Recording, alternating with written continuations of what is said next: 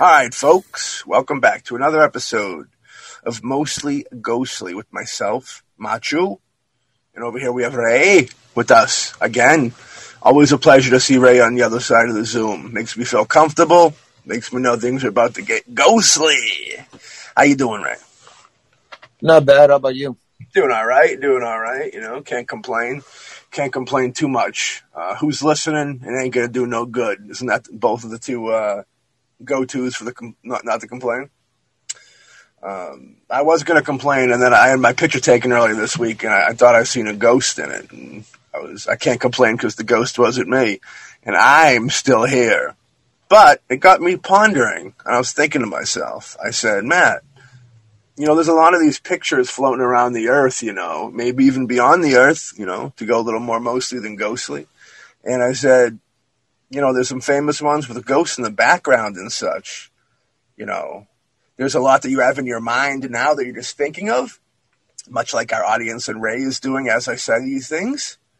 And uh, they started to pile up in my head, and I said, you know what?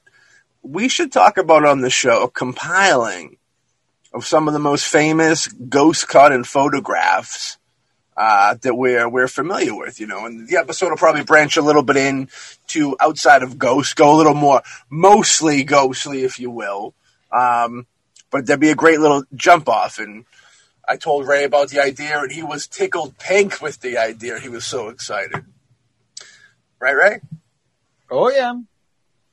So I think before we get into like the some of these famous, you know, ghostly photos, I think we should kind of give a little um, a little history, I guess, on the photog, the photograph, if you will. You know, um, coming from way back in the in the nether voids of the word. You know, the photographs always had a, a weird thing with it. I think you know certain cultures feel that if you take a picture, it'll take your soul.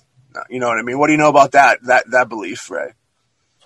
Um, I've heard about that. The image captures the soul of the person. Right. That's fairly com- that was fairly common in uh, Aboriginal cultures.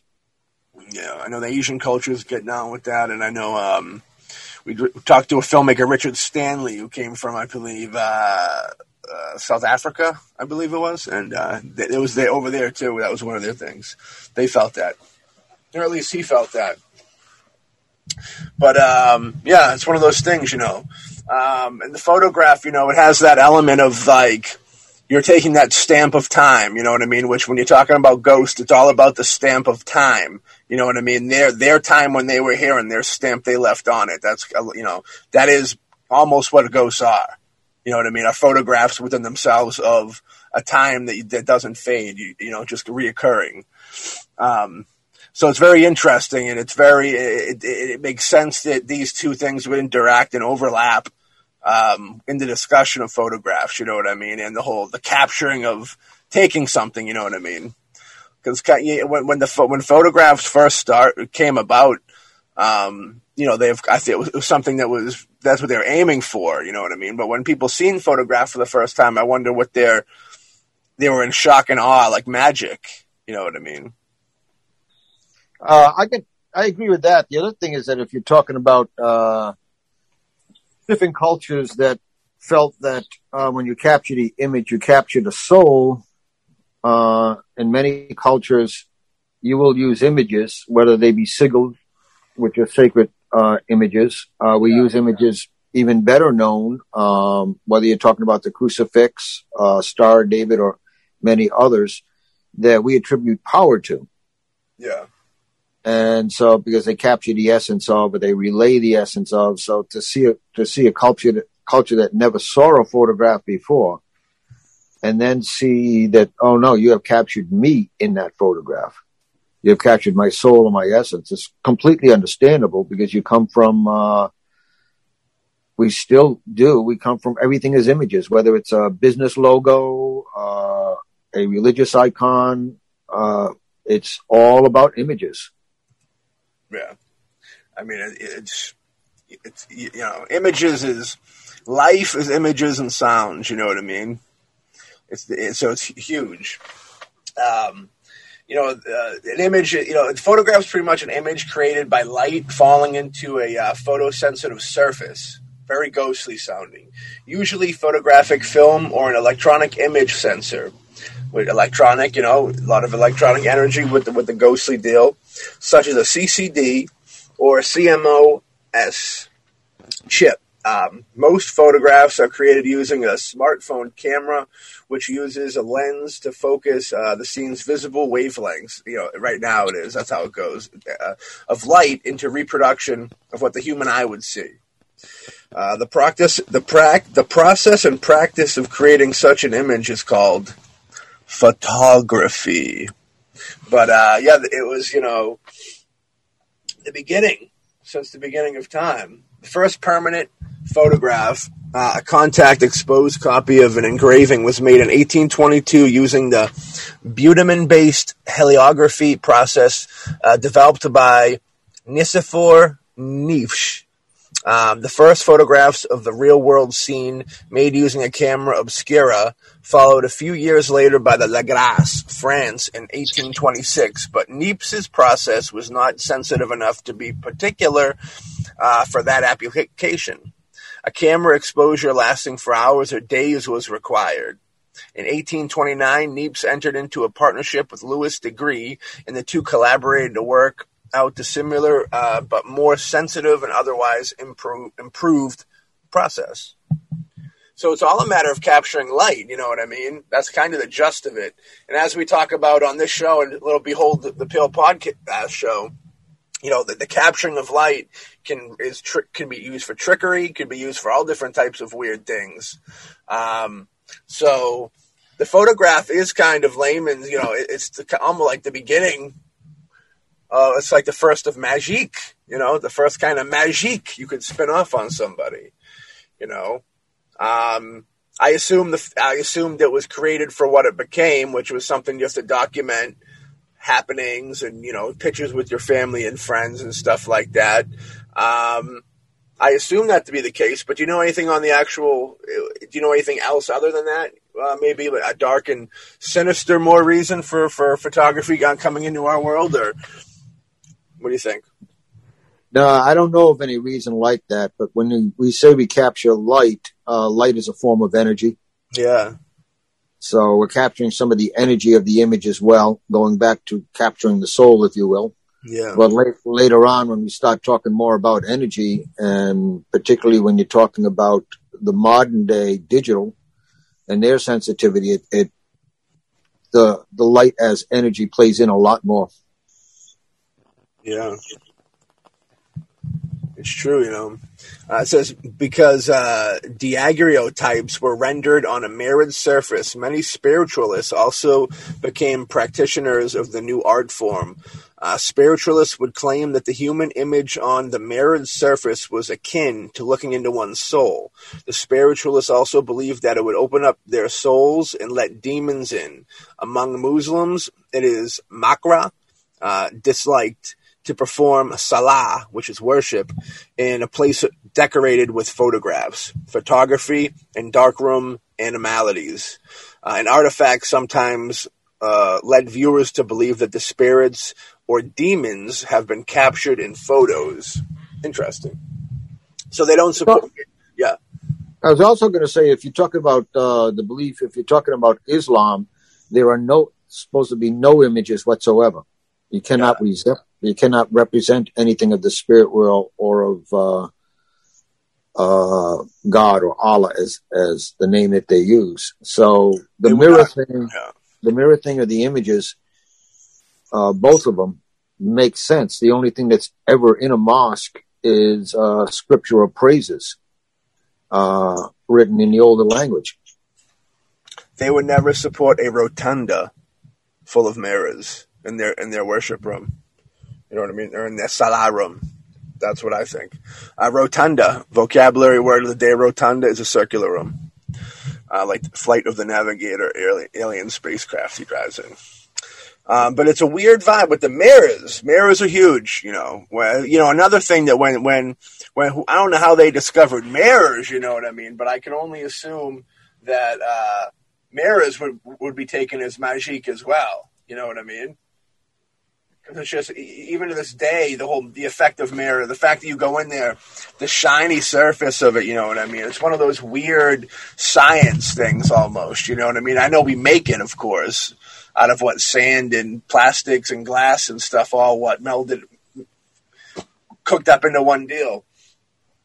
Um, but yeah, the mirrors, uh, you know, which plays a big part in the photography, uh, huge. So you get a lot of different spiritual, supernatural elements that go into this thing. You know what I mean? The silver in the in the in the in the mirrors, like you always talk about, is a good conductor for that type deal. You know, that's why it also plays into like the vampire thing. And in these older cameras, it would definitely be silver in that in that mirror. You know what I mean? Oh yeah, it's uh the tie, the spiritual tie-in or the ghost tie-in Yeah. uh, works works right into early photography because of the way they did it using a mirror-like surface. So the idea of capturing a soul or an essence, the idea of uh, there being spirit in there in the photograph itself makes complete sense. Yeah. And uh, you know, once they got became cool, everybody became cool with photography. I'm sure it was the the new- you know the Emperor's New Groove, and everybody was doing it and loving it, and it was the thing. Um, and that goes to show, you know, we I wanted to touch base real quickly on the the death photos from back in the day that we talked about, and I know you wanted to tip touch base on um, the Lincoln photo real quick before we popped into the other pics, but um, you know the, the the time when they would take pictures with the family. What, what's your what's your knowledge of that time after they passed? There would be like a family portrait with the with you know the the daughter or whoever being in, in a coffin or just sometimes it'd be like they'd be done up just like they were alive, right? they'd be done up just like, like they were alive. It was a memorial thing. What I came across and uh, I've seen for a long while is you'll have a family portrait and then you have like a ghostly figure standing behind the others. And Right. that's the, that's the person that has passed. Right. And what happens there is there were people that were caught faking that. If you took a plate and you partially exposed it to get a fake image, Huh. the plate, the plate was still good and could be used again. Then you take a regular, you use that plate and you take a regular photo. The new photo burns over the old one so that you have a ghostly image in the background and a clear image laid over the front of it. And y you had fakes going around saying that they could, uh, you know, take a picture of somebody when actually what they were, they were doing is whether it's off of an old photo or, um, if they already had one of somebody, they were, uh, they knew the family, whatever. They, they would try and sell them that, look, I took a picture of, uh, the ghost of your daughter or, or your husband or your wife. And they, they did it basically through double exposure. The double exposure. Yeah, I was just going to bring that up. That was big. You see that um, trickery that you could do back. There's also a thing I've seen where the, if you lay a picture over, almost like the those those rub-on tattoo type deals, where you put that tattoo on, you put the water over it. If you take a picture and you lay it over another picture and you put water on the back of it lightly, there's a certain way to do it. I've seen it done by accident, but I know through accident that it could happen for real. But if you do it a certain way and then you peel it off, the actual image will stick to the other photo. You know what I mean? Because all it is is just kind of glue and imagery that you could you could you know what I mean. If you counteract and pull it from the paper, you could peel the paper back and it would still be the same image. Yeah, it's basically the chemicals in the prints uh, and the inks used in the image that you're wetting down bleed onto the, the bottom Right. image. It's that's kind of a, a simple trick. yeah. You, know, you you- can uh, you, you can you can do that fairly easy. Just you know, you can go on a web, read it, and a couple times practicing, you got it down. That's easy to do. Yeah. People that would work with this stuff every day would eventually know this stuff and f- experiment. Probably. You know. Um, you can, you know, like I think you were saying that you- with the with the plates. When you talk about the plates, you're talking about the, the picture cells almost, like like what a film cell would be. That you overlap them, right? Uh, yeah, Yeah, so like you could take a you could take two pictures. You take a picture of me and Ray separately, cut out, you know, cut cut the picture in half with us, and then overlap like my picture over his over the corner of his picture, and then develop it that way, like a copy and paste job. And then I, my picture would uh, look, it'd probably be a little faded and have that ghostly look to it, but you would see, you know, one, us in the same picture. Which in, in the future we should figure out how to do that so we could all appear on the same show. You know what I mean? Well, I in the old, uh, if you go back far enough, when they used to have the longer exposure, and they would slide that plate into the camera and tell somebody to wait. Um, they would they could do that, and that's where they would underexpose it that first time, Mm. and then later on put the plate back in and give it a long exposure of something else, and that's where the uh, you get a nice bright image in the foreground, and you get that uh, kind of ghostly image in the background. We're also talking about a t- an era of photography where you would have a heavy amount of lights thrown on you. And if I remember correctly, like the focus, you would have to stay perfectly still. If I remember correctly, right? It was like a- you had to be frozen with that smile and just wait for it. And like it took a little bit. So like you'd have to hold it. So like yeah, so, and if you moved, it would get blurry. So like if somebody moved, sneezed, moved, jerked, their image would kind of go ghostly. You know what I mean? Oh yeah, it, it was. Uh, someone probably discovered that by accident and then tried to capitalize on it, saying it's a ghost picture. Like realistically, if you were to think about it, if an older camera and you had somebody sneeze, so it was pretty much just them like, huh, like that that first before where their body moves forward. If you caught them mid that, their whole body would be like hunched over and fade it out. You know what I mean? And it would have a weird, weird vibe to it. It would look very ghostly. Oh yeah, it, We it just was, solved half of them. We just solved half Um, the photos right there. Yeah, when I was when I was young in the late seventies and through a good chunk of the eighties, I spent twelve years working in printing, Yeah. and at that time, some of that time was in the dock room. Now it was mostly documents that we uh, would uh, photo and make uh, printing plates from, but I learned the basics of a dock room and how to, how to operate in it back then. Yeah. So yeah, we played around once in a while and with an image and, uh, we were able to print up some really outrageous stuff. uh, real quick, walk us through the the procedure. I, I've never been in a dark room. I've seen it in movies and all that, but run us through the procedure of that actual from the from the time you take the picture, running it through all the chemicals to hanging it up. What you have to do. Well, we had the chemical baths ready, Yeah. uh, ahead of time. We'd be on the, the inside the dock room. We had a large camera that we remotely operated that, uh, took the picture outside the dock room. Yeah. and then we could we could take the film out of it after the exposure and it was just a series of chemical baths you go to the last one being the fixer. And the fixer kind of does exactly that. It just fixes the image. Uh, the first couple kind of bring it up. Mm. and uh, so it was kind of like yeah we can con- control the lighting and the camera and everything from inside even though all of that was outside. What i used to being younger i thought was kind of fun. It was straight out of a sci-fi film. Is you'd walk up and there was this curved surface with a door and you'd step in and the door would close behind you you'd it would collect spin around and let you out the other side Yeah. and that was the way you got no light in there. Okay. And I'm just, I'm doing that thinking like this is like Star Trek, like, uh, just laughing because I was young and like this is up right out of sci-fi. Right. Get in one place, this thing spins around me, step out and I'm somewhere else. Whoa. But, uh, yeah, no, I had fun. I had fun doing that for about 12 years. I spent most of my time running a press. Did you have to wear like a, a mask or anything? Like with that, were those chemicals like toxic in any way, or what was the story with that? They, they had a good ventilation system. We never wore a mask. But the room was sealed up so the lights were never on in the room. Yeah. You catch anything creepy in any of that photography?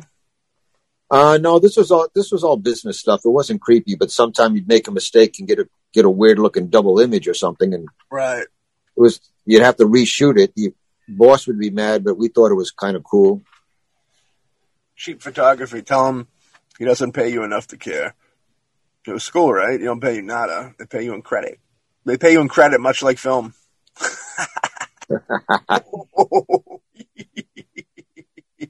so going back to the pictures of the dead folks again, real quick. You familiar with how they do that in modern time? Have you seen like down south? They were doing funeral, like drive-by funerals, like drive-throughs, where you drive up and you'd see your friend. Uh, you know, either his casket where they were doing this weird thing where they were, which was like this. It's, it's, it's very throwback to this time where they put you, they set you up uh, the way you lived life, uh, so to speak, instead of a coffin type deal. So I've seen, I've seen people on motorcycles. I've seen people like, like standing with like a hook in their back, like standing up in the corner of the room, and people go by and like shake their hand. Um, it's kind of like the weirdest thing in the world. You know what I mean? For anybody out there that knows what I'm talking about, you're shaking your head. Yeah, that was like bizarre. And I remember I see, and it's so bizarre when you see it, you question reality of it. You know what I mean? I remember the first one I ever seen was this dude. He was like a, he was like a gang dude. And it's him. He's all ganged out. He's wearing gang collars and stuff, and he's like chilling. He's like, and he's all like, like he's lanky, and he's all because he's dead. You know what I mean? When you die, your body dries out, so you get all like, you know what I mean, skeleton like. So the dude's like all like ridiculous looking, and he's got these. He's all ganged out and he had like a blunt in one hand. They like rolled up a blunt and put it in his hand, which is a cigar with marijuana out there for anybody that doesn't know. And that was put in his hand, and then the other hand had like something weird in it. I don't know something. And um, either people would come by and just like pound him, give him the fist or whatever. Um, you can't slap the five. No slapping the five on the dead bodies. That don't work. To a sign, no slapping fives, no high fiving. Um, but it's very weird. You know what I mean? Uh, what's your take on this that whole deal? The, the, the older photography and the newer deal with it, it didn't take off, and I think it's already gone. It was like a weird thing that popped up. What's your take on all that? Well, the older photography, I think they wa- they were wanting to capture something. They were wanting wanting to see their family again. I think that as far as uh, using the body as a prop so people can visit it, uh, it's not that far off from a wake they've just taken it to the next step, and that's not letting go of death. Right. I mean, you may you may not have seen the person in ten years, but you're obliged to go to their wake. Right. So they're they're kind of honoring them themselves, and they're doing it. It's a, nothing but a fancy dress up wake where people can go by, have a picture taken with them one last time, I yeah, I understand that element, like the ghost element you said with the family from the or back in the day. I thought was an interesting element where they're trying to capture him in the photo almost. Where I I, I think it was just more of a you know that one last picture type deal. You know what I mean? Which they're going for in the more modern deal. But what would make you, if you were to say, would you say that there would the more mo- the more modern way of doing things would that you wouldn't catch the family in the background, or it would? You think it equally the same, right? I'd say equally the same. Um, for it to for it to be real, not very often. Yeah. For it to be a mis- mistaken photography, I'd say uh, yeah, most of the time it's either a mistake or a fraud. Though there are some there are some real ones. Every time I see these people done up at a funeral like that, I always think this is something they were like they were partying they were all having fun, and this person was like, "You know what'd be funny?" And they were like, "What?" When I died, which the dude was probably like, "I'll know, I won't know any of these guys when I die." He's like, "When I die." If you guys put set me up in my gear, yo, and made me do gang signs and put a blunt in my fucking hand, I think that'd be the shit. And they were like, "All right, all right, boss, all right, do whatever you want." And then when he dies, they do it, and the whole time he's looking down or looking up and he's like, what the, what are you guys doing? What, what? And then he remembers that he did it and then he gets real sad. No, he wouldn't care. I, the, the, the, you think the spirit's around for the wake? I almost, as a kid, as a kid growing up, I always, I always figured that's what your wake was. I always assumed your wake was you would be, you would be in there in the spiritual form, standing up there almost to the right of your casket, like you were there supporting your body almost. You know what I mean? And then you get to see who comes through, who, who actually shows up and cares, who, you know what I mean? Who, what, what people have to say at the body. Like, I don't think the body hears it, but I think that your spirit, I think, is in that room. You know what I mean? And I think if you were to sit down and, say something to somebody in a coffin, I do think that that person would, would get the message. You know what I mean? What's your take? I think it's possible. There are many cultures and religious beliefs where, if you look far enough back, they don't believe that the spirit moves on immediately. That it's around for several days. Quite a few of them say three days. That they, they put it as three. Out in uh, Tibet, it's 45 days. up to 45 days. But in many cultures, it was at the three days where the spirit is really deciding whether it's going to, whether it's going to move on or not. The original idea of a wake was in case a person woke up and you're talking at a time when they didn't have the science to tell whether there was no brain activity, confirmed that the heart is completely stopped, etc. Yeah. So the the whole wake thing um, was really you pay on you uh, go there to honor the person, but at the same time you're waiting to see if uh, it's not a false death because they were they were unable to distinguish what a coma was. Uh, you go far enough back. As for the spirits still being around, I think they may, in fact, still be around if they're not letting go of this this existence. I know one time I had somebody who, um, and I may have said it before, somebody close to me who did die, and I was living in an apartment on a first floor. It had windows that bowed out in front, and the porch was next to the windows. And uh, I was there when they in the hospital when they passed, and went home and heard a knock on the door. Went to the front to look out the window. There's no one there. Start to walk away. There's another knock. Look outside. There's no one there. And that went on for a little while. Mm. There was knocking and there was no one at the front door. And I think it was that spirit trying to reach out and, uh, have some type of con- contact. And this was before I started, uh, serious studies working into mediumship and other other things of that sort. So there was some, an attempt at communication, and that was the day of after the person had passed, and I was there uh, when they passed, and was there when the doctor confirmed that they had passed. So they they were dead, but I believe it was them knocking on that door. Yeah, I believe that. It's an energy. I think that, like you said, it's either a matter of this, like you said. I believe it both uh, that they still they linger, it's either their their spirit or their energy or whatever it is is still in still around for a little bit. You got to figure how how kind of magical uh, and miraculous and uh, powerful you know life actually is. You know what I mean? Like that, the spirit, the soul, the thing within us that you know the body is just kind of a vehicle, and the actual mechanics to it, the brain, the energy that kind of runs it all I think it's a very powerful thing. Um, and it's very to think that the moment your breath you put your last breath, I think um, to think that that's the end of the road. Like, yeah, you're dead. That's the end of that road. You know what I mean? But um, I do think that it's, it's. I don't think it's boom. I don't think it's that quick. It's just like out. You're in another place. I think there's almost a little almost a purgatory point. You know what I mean? Where it's not you're not stuck there, but you know there's a little you're almost waiting for you for the papers to get signed. You know what I mean? It's like you're waiting in line a little bit to, for the for the actual crossover. But uh, yeah, I think there's something like that. But who's to say? Well, I think that if you also take a look at near death experiences, and some people have been technically gone. There's been no heart heartbeat, brain activity, or anything for a while and they come back would kind of indicate that it's not immediate, that there may or may not be a choice as to whether they come back or not. Also, if you're taking a look at something where if it's a family member or someone cl- or someone close that you've had a strong emotional and emotions are, are a form of energy, yeah. emotional attachment to, um, that attachment doesn't necessarily immediately sever.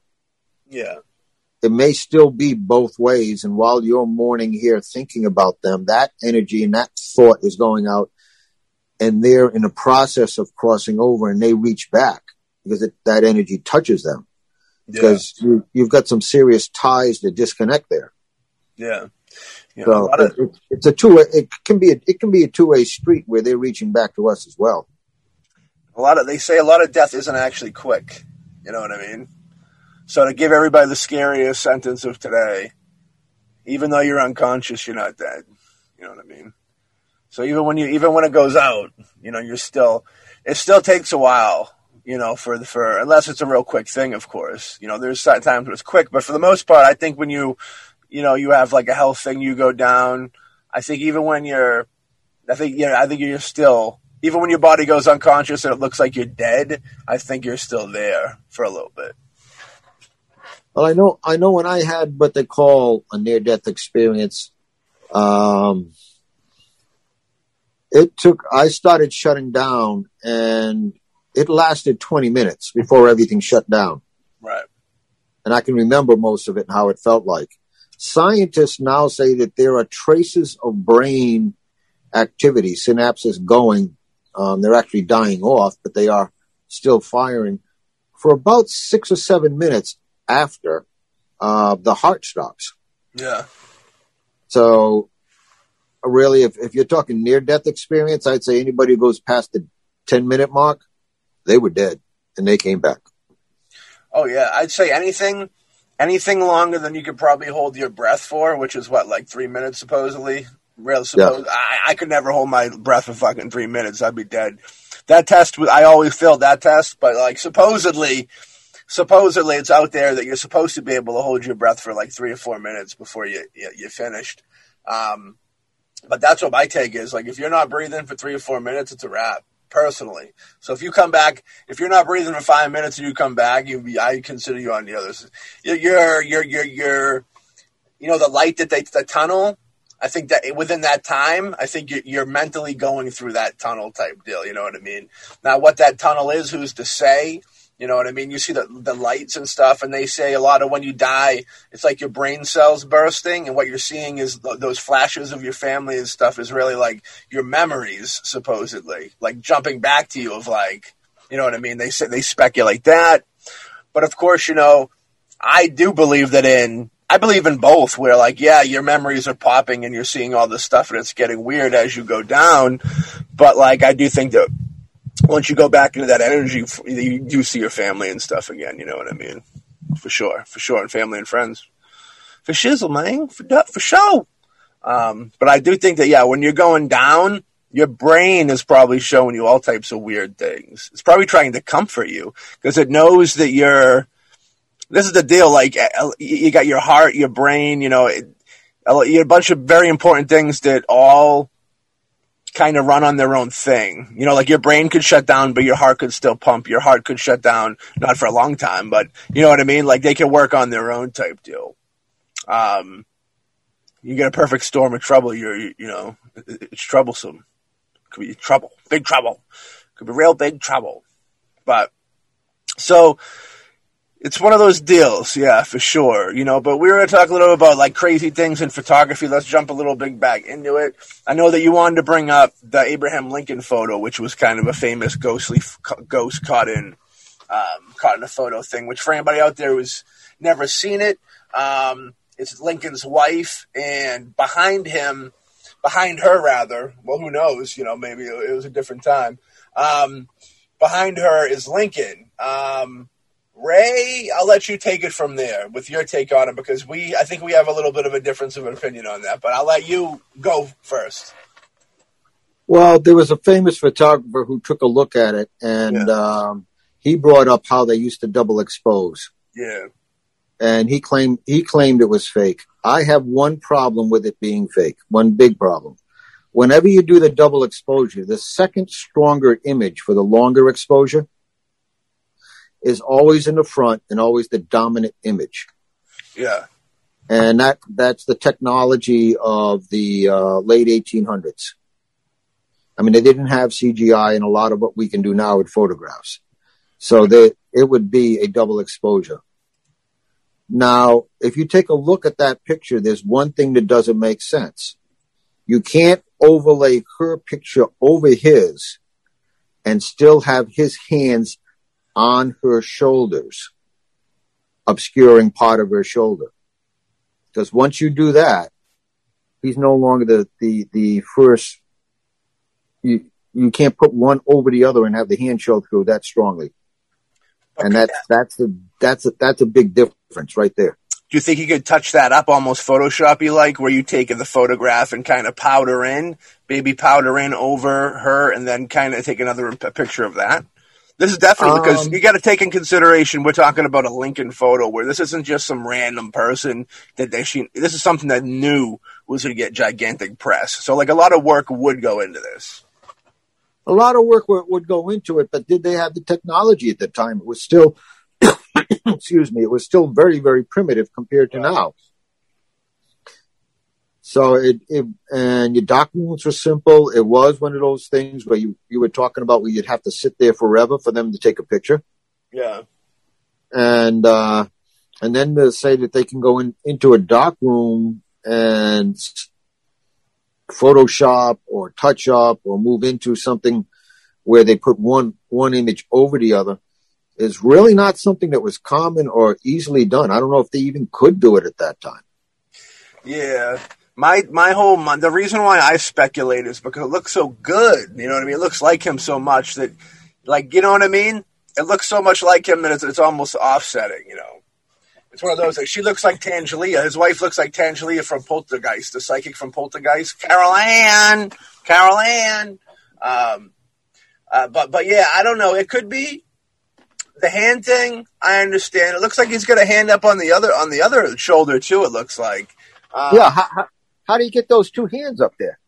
You know, I almost feel like a baby, like like you could put some baby powder or something. Like you take the actual picture.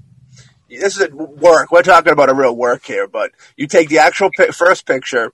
All right, then you you you you you you you, you, you um you double it up so you get him in the background, and then after that, then you take that picture. Then you would have t- laid out on like on the on you know whatever table or whatever, and then you would have kind of paint or place those hands, and then take an overall picture that. So like a gigantic triple layered copy and paste job type deal. That's what I mean. It could be real, but I'm surprised we don't hear more about this. Um, but I do get the vibe, and it's it's. I mean, it's definitely Lincoln. I mean, you see pictures where they go, "Oh, it's this famous person, it's that famous person." You go, "Don't look like anything like that famous person." This looks. This is Lincoln. This is like they took a picture of Lincoln out of a history book and superimposed it in, into the picture. You know what I mean? It's like legitimately Lincoln. Um, I will say that the body types is a little awkward. Um, like I, her body, the, if you were to take her body for reality, and I know he was a tall, lanky guy, but he was very freakishly lanky and tall. Um, if this is a real picture. And I do know that being a ghost adds a few inches, stretches you out a little bit. You know, it's like TV adds a few pounds, being a ghost adds a few inches. But makes you look a little more, you know, ghouled out. What's that? What's the appropriate word for the ghoul look? Oh, I don't know. Oh, uh, there. Uh, man, I forget. It's there's a look. I forget. It escapes my mind right now. Uh, but all, I remember also other, you know, evil photos. I remember when 9/11 happened. There was numerous pictures of like the fire coming out of the built, not you know the the towers and them looking like demon faces. You know what I mean? But that burned for what? How many? How many hours did that burn for? You're eventually going to catch something in fire. You know what I mean? Well, you also, uh, when you're looking at something like that, and the fire, the rising hot air, any breeze that may be around, dark areas, light areas, etc. It's very similar to what you get when someone looks into a mirror and they see a face. First thing to do, like in a mirror, is check if there's imperfections in an old mirror on the back. If the surface in the front is uneven, we will project when we see things, just like when we look at clouds, or that one looks like a that one looks like a rabbit or something we'll project images onto things, and that can happen, uh, including uh, in a very, especially in a very emotional event, like when the towers went down. Right. It's true. You know, it's kind. Of, it's like when you, you know, you can shake up a. You know, people can find any in the clouds. You know, people see. You know, look in the, you look up in the sky, look at the clouds grow by. You're eventually going to see some type of shape that resembles something you want to see, or you, you you can imagine. It's almost hey, one of those things. Sometimes I wonder if the clouds look down at us and say, "Hey, that one looks like an idiot." I don't know. Could be. They they look down and poop on us from afar. So I think next up we'll pop into some of these some some of the most famous uh, ghostly photos that they have in the past. You know what I mean? Here's a, the first up is a, go- a, photo we've talked about before. Uh, they call it the unexpected guest from 1950s image is taken at some point in the 50s and shows a family sitting at a table. Two boys sit, I think, in you know mother and aunt's lap. It looks like, and there was an awkward like body hanging off to the left of the picture. I mean, anybody who's seen this will know the deal. The face is blacked out. It's kind of elongated a little bit, a little stretched out looking. You know what I mean? Um, it does kind of cast a shadow on that side of the picture, which that could be some type of photography, um, you know, trickery. Um, do you know the picture I'm talking about, Ray? No, but I've seen similar ones. Yeah. This is a very, I've seen this on album covers. That's how famous that is. That one, it could be, it could be, you know, what it looks to be is like somebody hanging upside down. Now, if somebody said that somebody died that way in the house, I would say then you bet your bottom dollar uh, that that's what that is. You know, with it not with with not knowing a backstory on it, it's a little tough to kind of. I mean, I, it looks realistic. Um, it, you know, uh, it's a very interesting photo. Uh, go check it out. It's called "The Unexpected Guest." Very famous one out there. If you're listening to Mostly Ghostly, you've probably already seen it.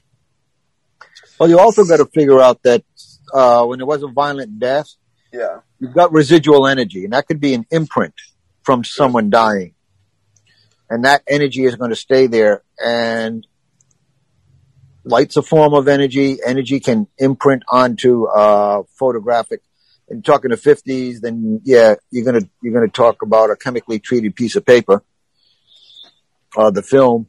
So uh, yeah, that energy could imprint on it as it manifested out, but it's still, it is that residual energy, a residual image that sometimes people see. And even if they don't see it, maybe a camera will pick it up. And right. a reason a camera might pick it up is because we only see 1% of the, the, the spectrum. So there's a whole lot out there around us we don't even see. Uh, and that's, that's just basic science. So how can we say that, uh, that resi- that event didn't re- leave some residual energy that the camera can pick up? No, I'm with it you, you think if someone was to kill themselves over like um because and they had a, a lot of hate for somebody. Maybe it was a broken heart. They were done wrong somehow, but they hated that person enough to kill themselves over it. Do you think that that, that person who killed himself could haunt that person that they felt so highly of, whether it be negative or, or good, you know, energy? I think they could. I think they could haunt them. Um, oh, that's interesting. Uh, no, I looked down. I said, "Oh, wow, there's an early season hornet on the floor. I think I'll kill it since I'm allergic to them." Oh hell yeah, uh, kill that thing up. Yeah, now there's several pieces of that hornet on the floor. Make a make make a nice little uh, belt out of all the remains. but yeah, they they could not only haunt the person, but they uh, you might pick that image up since they're haunting with a camera, particularly the newer cameras. Uh, the uh, digital technology they use, the full spectrum cameras, you can pick up things that we cannot see, and that can include spirits. Right. I support that. Um, yeah, so you definitely want to stay away from stuff like that. I always say that's my take on things like that. To be safe, just just to be safe. You know what I mean? Uh, next up, we have a computer that's not working. Uh, the Ghost Pilot, for anybody out there familiar with this one, um, in 1987, Mrs. Sawyer was visiting uh, Airfield in England with her friend. She thought it would be fun to take a photo of her sitting in the cockpit of a, of a looks like a, a helicopter. It looks like. Um, when the image was developed, there was a man sitting in the pilot seat who hadn't been there when the photo was taken. A long lost pilot, no one is sure. Yep. Uh, I don't know if you've seen this one before, but famous photo. I've seen this one before. It does appear to be someone behind them. Um, you know, it really does look like it was this lady's husband or something like that, and that this photo just snuck out, and because it has a weird look to it, they said it was a ghost. That's my take on this. Uh, could could be. We'd we'd have to know more about the backstory about her and whether her husband her husband was living there or not. I mean, if if the husband had uh, died, then he could be with her in spirit, still uh, hanging around, watching out for her, helping her along. And or, if he, mm-hmm. or if if he was still living, yeah, he could have been in the back seat and he just didn't photograph well. Yeah, it's kind of it's like a picture of uh, it's a helicopter. You see her because the door's not there, but he's on the in the other seat, and the the the, the windshield is kind of in front of him, so you see him blurred. So I mean, it looks like a filthy windshield. So like I gather it almost just looks like a picture of like if like this lady probably just she looks at this photo and says, "Oh, my husband's like." You know, his part of the f- picture is blacked out, but that everybody thinks it's a ghost. You know what I mean? Like she knew, like if you're hip to what's going on, which I think it's just them on vacation or whatever. Um, but who's to say? Maybe her husband did pass away, and maybe he was a veteran, and that was a trip that he wanted to take with her, and uh, he wanted to make sure he was he was seen. You know what I mean on that trip. Yeah, we'd have to know a lot more about whether her husband was still around, a lot more of the backstory thing. Because uh, if you're talking dirty windshield, refractions of light, etc., it could be a person in that other seat, and the way it comes out indistinct or blurry, someone's going to say, "Oh my, oh no, look, that's a ghost." Right.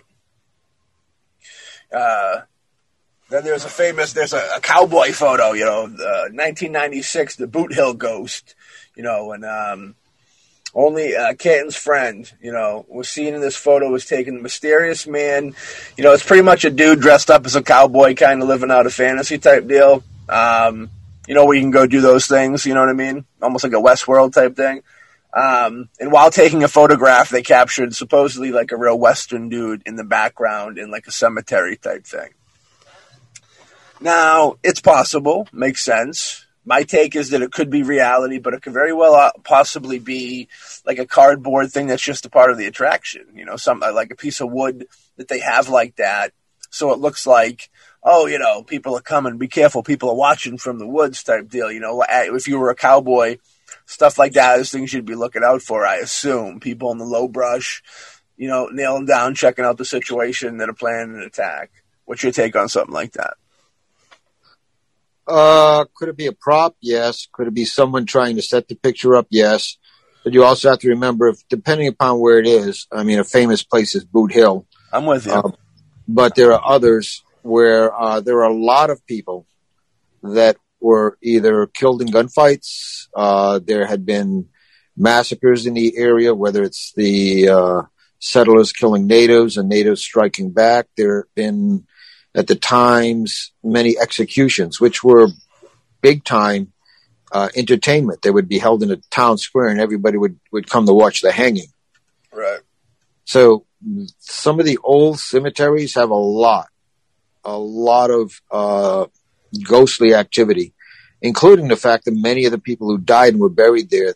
They're notorious for having a lot of unmarked graves, or if there is, there's just a name and not much else, and there's no trace of who the person was. So to have a restless spirit in an old Western cemetery would not be surprising. Whether that picture is one or not, don't know, but there's a potential that it's real just as much as there's a potential that someone was taking a picture there and wanted to uh, say, "Hey, look, I caught a cowboy." Could, that one can easily go both ways and the fact that they're they're all dressing up as cowboys to kind of make a mockery of the time would upset a ghost or a spirit that was there that died. You know what I mean? Oh yeah, I agree. Um, maybe the guy, maybe this dude was an ancestor. The guy there taking the picture was maybe an ancestor of somebody, or or you know somebody who had ancestor, somebody who had issues with them. You know what I mean? The person who killed them. You know what I mean? Oh yeah, I, I mean, if you have someone that was, let's say, you get someone that was. Uh, they would hang somebody for rustling, and the great great great grandson of the judge that convicted him or the executioner comes to visit comes to visit. Yeah. Oh yeah, that spirit that spirit might have an issue with that generational or family line. True. For sure. For sure. Especially making a mockery now. Especially if they were innocent and got hung. Then they're really pissed. Or they were just a random bullied person that a, a big old bully uh, cowboy came to town, bullied him up, and killed him just for laughs.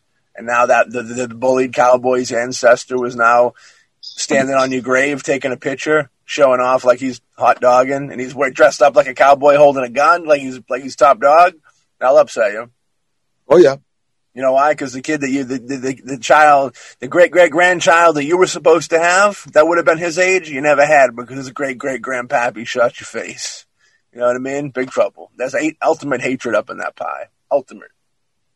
Oh yeah, lot, lot. I'm sure there's lots of stories like that, and lots of crazy stuff that went on at that time with the uh, what they used to call a frontier justice. Uh, you know, hang them before you before you even give them a trial, sort of thing. Yeah, uh, yeah. There, there's a lot of potential there for that to be real. Mm. It's craziness. Hold the blueberries because you got syrupy hatred in that pie. That's all I gotta say.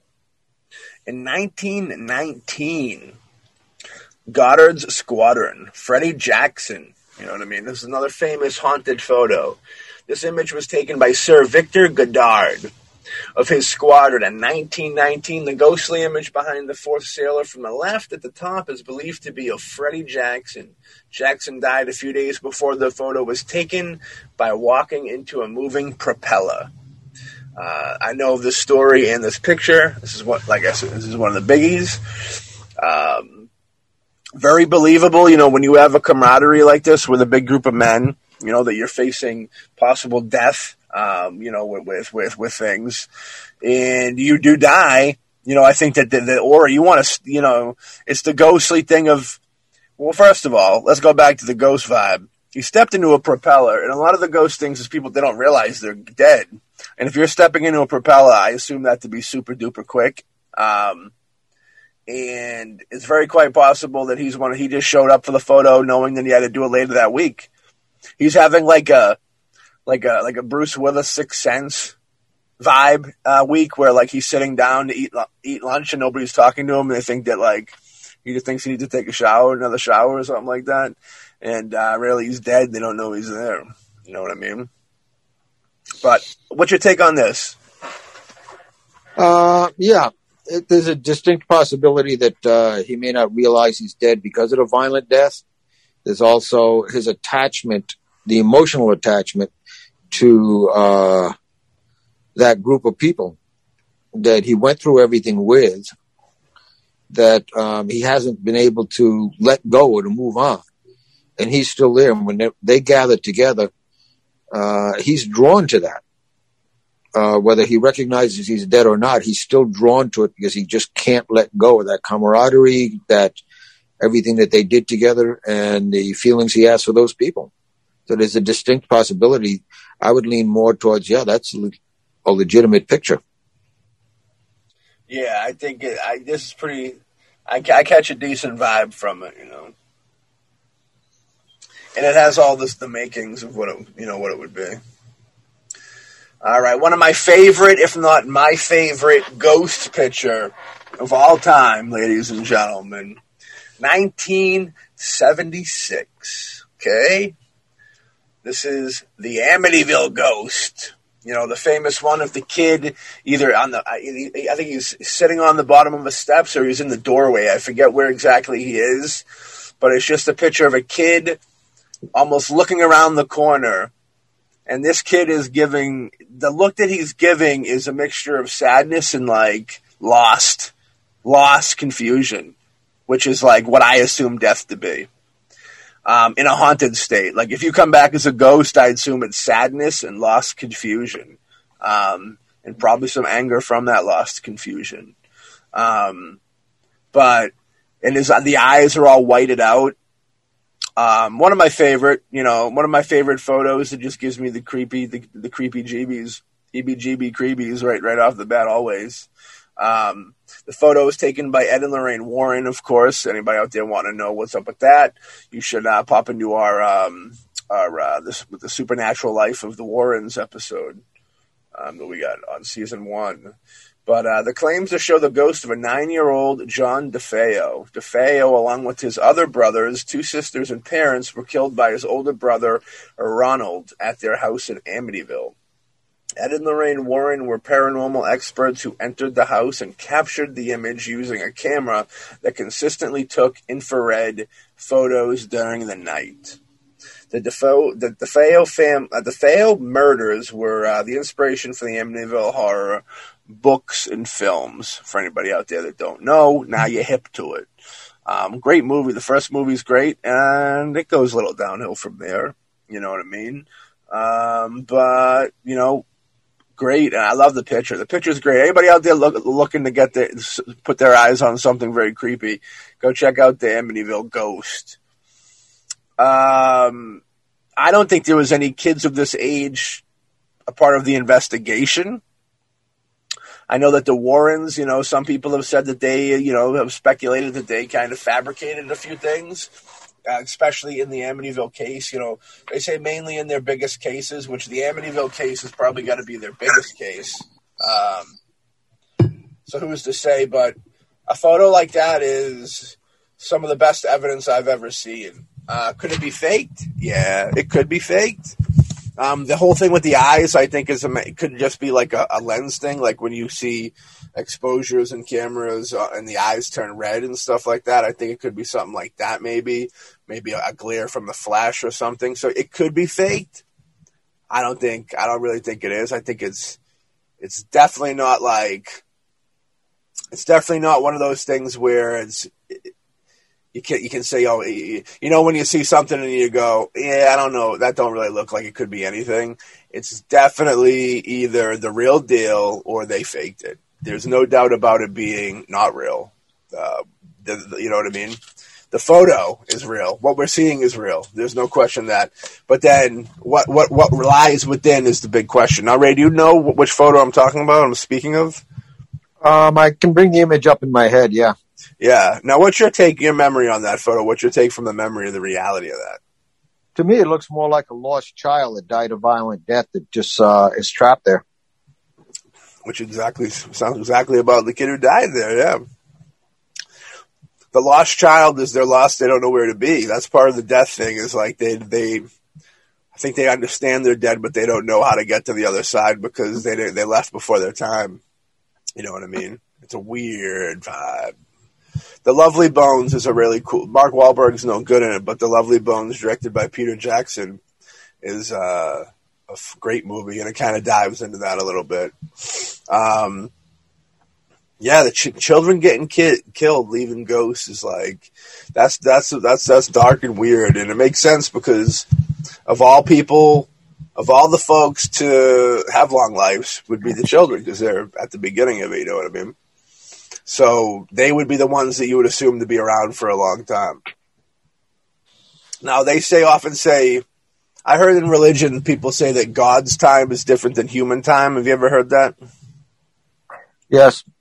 How like God says when he said he'd come back, he said he'll be back in a couple couple days or something like that, and it, but to us it's like thousands of years or something like that. Uh, yes, you're I mean, you're talking about um, in spirit, uh, whether you want to call it spirit or another dimension. Um, the t- the whole time thing is completely different than we are. We measure time. We put a label on it, and the only reason we do that is that uh, we have to have something to deal with in our mental capacity to the point we've evolved mm. to deal with what our perceived changes or things going on around us. Now, there are some scientists that believe uh, that everything that's happening or has happened over a period of time is simultaneous. Yeah. It all happens at once.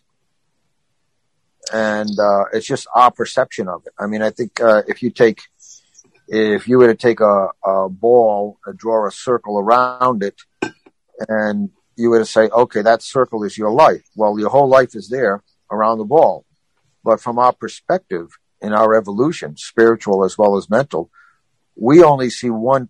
If we're on that line around the ball, we only see what's in front or, or behind us. We don't see around the curve. Yeah.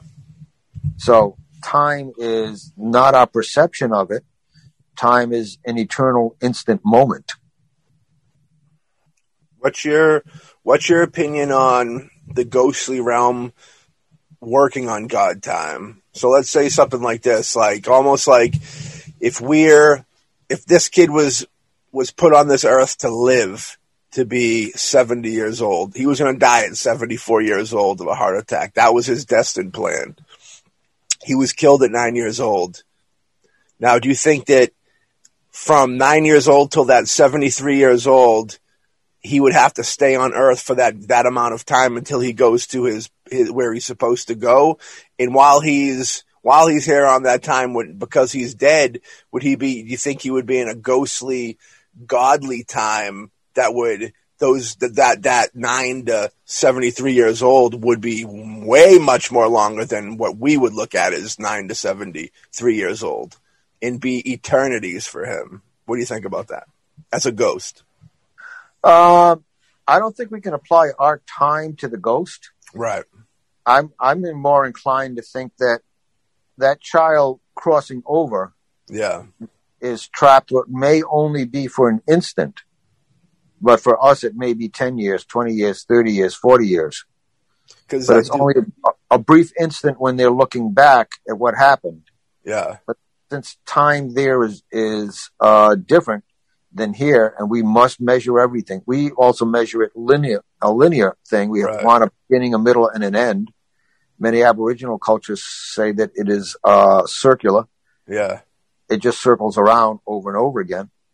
So yeah, that, that child may be to us trapped in a death state, mm. but it's simply one or two things, a release of energy that is taking time to dis, in our, in our world, taking time to, dis, uh, to dissipate, or it could just be an energy imprint left behind and the child is gone. It was just the yeah. energy of a violent death. And we see that energy as in the form of a child. Uh, and it's, it is a residual type of haunting. Yeah. Cause I'm trying to think of like why you would, why we see these, when people see ghosts, they see them from Victorian times and stuff like how they're, a, you know, it's like, it's almost like you, you'd think they would have a set time. Like I almost want to say that when we, we have a set time to die, if we die before that time, we still have to stay on Earth until our time to depart. It's like having plane tickets, you know what I mean? Even though you show up early, you don't fly until you're supposed to fly. So you're stuck in the airport, so to speak. And then, but now that you're dead, you're on a different time plane, so it's longer. But, um, I do feel so like if you died, let's say you were supposed to die at, at, at 73 years old and you die, and you died at 60 so you only have a 13 year difference instead of like that gigantic difference. You know what I mean? Like then it would still be, you would still be around stretched out. So you'd be around for like maybe like hundred years, let's say you're until you catch up to that on ghost time. And then you can transcend. Whereas in when you die as a kid, you're younger, so you have more time to make up. But now, unfortunately, you're on this ghostly God time that just feel that is for, literally forever. You know what I mean? You you catch that vibe? You go you get what I'm going for at least. Well, I I think that if you take something where um, you have to finish your time, so to speak, right? Um, okay, then life's a prison sentence. You heard it here first. you, you, take uh, you take Gettysburg. There should yeah. have been a lot of, and I don't know what the average uh, lifespan was back then, but it was probably in the mid to late 60s yeah. compared to now in the mid 1800s. Well, all those soldiers that died there should have been hanging around only for another 40 years or so. 40, 50 years maybe. Right. And yet you can go to Gettysburg and you can still see things. You can still pick things up. You can still photograph them. And the soldiers are still there way past any time that they would have lived if they hadn't died there. Yeah. So it, it should have been for, you know, the balance of the 1800s, it should have been crowded with ghosts. And then it should have, uh, pardon this word, all died off. And they, they should have all, they should have all moved on because their time was, their time, uh, on this earth was over.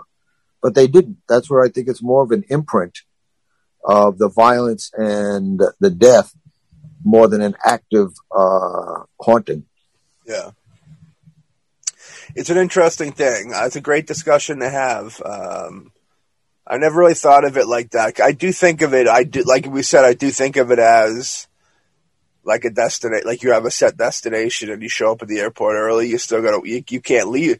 I don't think you can't leave early. You know what I mean? You have that ticket already. Um, I think it's more I, like that. I think mur- when people get killed before their time, I think it's more of a thing like that. Yeah. Okay, you take that uh, airport analogy. I will. say you you you you show up you show up at the airport, right? Yeah. When you show up at the airport, boom, that's when you die. Now, using that airport comparison, suppose they bump you up to an earlier flight. And now you get on that flight, and the next thing you know, you're reincarnated, and that's where you're going to finish your time. Maybe. That's an interesting you, take. You, you get a restart, is what you get, because you didn't finish what you were supposed to do. I do so believe get, that. To go you with get the born again. To go with that reincarnation thing that we we always kind of butt heads gently on. I, I will say that I do think that if you if you if you're killed behind, before your time, then I do believe that that's very possible that you would get reincarnated that way, like you just said. I do think that's possible. But I think if you have a long life, a long fulfilled life, and do what you want to do and find a happiness, you know, not even find a happiness because I know there's people that die unhappy, and I think that's still the end for them. I still they just they just have to come to grips with the fact that they had they had one life to live to attempt to be happy, and they they didn't. You know, they didn't do it because anybody can really change the situation no matter what at any time. For the most part, you know, take health out of the picture and you know stuff like that. And you know for the most part if you have something in your life that you do that you don't like that you do with work you can change it no matter what it is for the most part. Um, next up the coventry spectre 1985 at first glance you'd think there's nothing wrong with this photo but look again and you'll see a tall dark figure wearing what could be a monk's frock with a hood on the top left. This photos uh, Coventry Freeman Society showing everyone at the event, including the mysterious figure bowling, bowing their heads. Nobody at the event was seen wearing that style of clothing. Um, when they say F- Coventry Freeman Society, is that a Freemason thing? Do you know? I don't know. Yeah, I don't know about that one, but I mean, they, it, it has that vibe. It definitely this picture is insanity because they're they're they're wearing they're wearing like a weird thing over like a lei, like a Hawaiian lei, but it's across their shoulders. So that's like looks like a weird masonry thing. Um, and they're all bowing their heads to this weird thing, which it is a vibe. I don't know if it's a statue or if it's a person, but it's like weird. It's a weird deal. Uh, Coventry Spectre for anybody out there interested. Um, yeah, it's a weird vibe. It, it, it's it's I don't know. It's very hard to hard to describe. I don't know if it's a statue of somebody. It, it, it seems slightly bigger than everybody else, and it appears that people. Yeah, I don't know if people are bowing to it. It just looks like everybody has their head down in some type of prayer. So I don't know what the story is with that, but uh, he's definitely wearing different clothing than everybody else there. So take that for what it is. And uh, I'd have to look a little deeper into the Coventry F- Freeman Society, um, which I, I, I, I, right from the get go, I want to say that it's a Freemason thing. You know what I mean? Which we've we've learned in the past that as, as great of people they are, they can get their they can get themselves caught up in some crazy things from time to time. Um, and with that being said, do we even want to tap in to know what these people are about? I don't know. We could, real quick, you know. Let's see here. Um, they got banquets going down. Freeman's Gold. I don't know. This is their deal. Questions and answers here.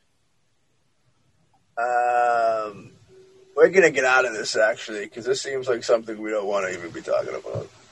So we're gonna pop out of that and we're gonna pack back into the reality over here, which would be you know the Grandpa's Ghost in August of 1997. Uh, it was a good year before things went wow. Uh, Denise Russell took this photo of her grandma, who lived alone at the time on the 17th of August, 1997. Even though the photo had been developed, copied, and given to other family members, nobody noticed the male figure standing over her until Christmas Day of 2000. The Russell family say it's a spitting image of their grandpa, who died in 1984. Um, and for me to say this, I will look at the picture right now, and I would tell you um, I don't see what. Oh well, I do actually. Yeah, I do see that. That and if there was nobody in that photog, this is a very everybody can check this out. Uh, if there's nobody in this, this is very eerie looking. Um, and it's just a picture of a lady, a grandma, where you know every other grandma in the world sitting down. She's got a nice little cane right next to her. It's very fantastic looking, makes you feel warm and fuzzy just seeing it. And you know she's giving a look of almost like she's looking at this thing. That's the look on her face. Um, and right behind her is this weird, like he almost looks like he belongs in the Heaven's Gate cult type deal. He looks like uh, what's his name there, Popo there, Po uh, Po Whitehead. I forget his name. The dude who ran Heaven's Gate. Um, but he looks like that dude standing behind her, very creeped out, almost alien like, man. Like when they shave, when they, you know, when certain people shave their head, bick it all the way back, and they're thin and they wear a weird outfit, they look like aliens, straight up. I ain't gonna lie. Um, and this is a weird dude, weird looking guy. The face he's making is rather otherworldly and scary. Um, I would not like to see somebody staring at me that way from across the grocery store aimlessly. That would be um, famously sad and unfortunate for everybody involved. Uh, I don't think you really know. You, you don't get a mental picture of this one, right? This is this is new to me. I've never seen this one before. Right? No. Yeah, I'm here. I'm just. uh Does he have a uh shirt on with a collar? Yeah, kind of, but it's like it's awkwardly whited out. Like he, his whole thing looks white. It's very weird. The picture is weird. It could be superimposed, but it doesn't look like it. it looks almost like somebody was. And then the, the neck, it looks like there there's like a line through the neck, like the head was almost cut off and put back on for some reason. It's weird. Maybe it was that's, fo- that. That's the collar line. Is there a? Can you see down the side of the body at all? No. You see what you see once. You see one arm, and then the rest of the body is like you see from like like a like a like a triangular the shoulder. If you took the shoulder, the point of the triangle, and then like cut across the chest up towards the neck, where you just have the face and the shoulder. That's all you got. Okay, without saying anything, can you see? Okay, yeah, okay, you already mentioned that. Nope, not that. Uh, are there glasses on? No. No glasses? Nope. Not even around the neck? Or is it not that clear? Of her or him? Him. No, no, not no. Not it doesn't you can't really see anything like that, no. I was trying to get I was trying to figure out what might be distinguishing marks to be able to tell whether it's a person or or not. I would have to say that uh, if you have someone manifesting, yeah, uh, to be with her, then uh, yeah, it sounds more like a one-time deal where that person wanted to be with her then, maybe to give a message to the rest of the family. You know, look, I'm look, I'm still with her. Tell her once you you've taken this picture. Yeah. What's crazy about this picture for anybody who goes in and looks at it his face looks like he's being tortured. He looks super sad or in pain. Um, and if you look off to the left, there's a red truck, and above the red truck, it almost looks like you see a face in the trees with a, of a woman with a veil over which is weird. Um, so there's there's like multiple things, and this is definitely a person. Like there's that's not anything else. It's definitely a person I don't know if it's faked or not, but it's definitely a person. Like what you're seeing is what what what, what they want you to see is what you're seeing for sure. Um, and then in the background, there's even another face. So who's to say they didn't just, you know, one way to find out how, if a picture is fake is if there's a bunch of weird shit in it, because usually it's just like a, a gimmick to fucking. Because there's gullible people out there that'll get sucked in, like I just did, and go, "Oh, there's a face in the background too. It's got to be real, even if the one right there is fake. The one behind is real." You know what I mean? But oh. I do. I, I, we we can both agree that loved ones would want to stick around. You know, a husband would want to still be around the wife. You know what I mean? Especially if this was like a family gathering where everybody was at. You know, then of course I feel like the spirit would want to be around the the family. You know, it's one of those things where I do kind of. Uh, you know, I you know with the spiritual world, if you were to go to a heaven type deal, I would wonder if you could, if there was certain days you can get out. You know what I mean? In a way where you could go back and go back to a world and you know stand in the corner of a family cookout. You know what I mean? Or sit at that last that last seat at the at the picnic table. Sit there and just kind of enjoy your family talking about what they're doing and what's new and stuff like that. I I always uh, hoped at least that there there would be that type of deal in the afterlife. If you did want to go to you want to go to a wedding you wanted to be at a wedding, you wanted to be at a graduation, you wanted to be, you know, something special that you, you wouldn't be there physically, of course, but you would be able to kind of be, your energy would be in the place. You would be able to kind of watch it, take it in, you know, and I mean, be around the people doing whatever, take in their glow, give them some of your glow type deal. I feel it'd be something like that. You know what I mean? I got a question. Um, does she have a cane near her? She does, yeah. And she's the one with the glasses? She has no glasses. There's uh, no glasses. Yeah, no glasses in the picture at all. So the cane, the cane is near her. Uh, brightly colored dress, white collar. She's got a white dress, whitish gray dress. Um, the collar was a purple, like a darker purple color. Okay. No, it's not her I'm picking up on. Yeah, I don't think so. He's um she looks unhappy. He looks unhappy. There's a lot of unhappiness in that picture. But you know, he could. This could be a thing. If she could be unhappy, he's dead, and he could be unhappy, she's dead. She's unhappy, he's dead. Type deal. You know what I mean? Um, it's one of those things. Uh, next up, Pawling Fire Department in 1988. I remember this one. Uh, a white figure in this photo is believed to be some sort of angel overlooking Rose Benvenuto, who was involved in uh, the car crash. The car is destroyed, you know, completely destroyed. She said it could only have taken a miracle for her to survive the crash. And lo and behold, there's an angel like figure in uh, attending firefighter Sharon Boo's photo. Yeah, I believe in stuff like this. You know what I mean? Um, what's your take on this? Where you see like a crazy accident that nobody should walk away from, where they come out on you know unhurt, unharmed in any way. They know they're not paralyzed, they're not anything. They're they're they're fully capable. You know what I mean? Of course, you feel like there's got to be a higher good on the scene, right? Um, yeah, I think so, and I think that that picture could be a uh, whether you want to call it an angel, a spirit guide, a family member, someone who helped her out of that situation, helped her to survive.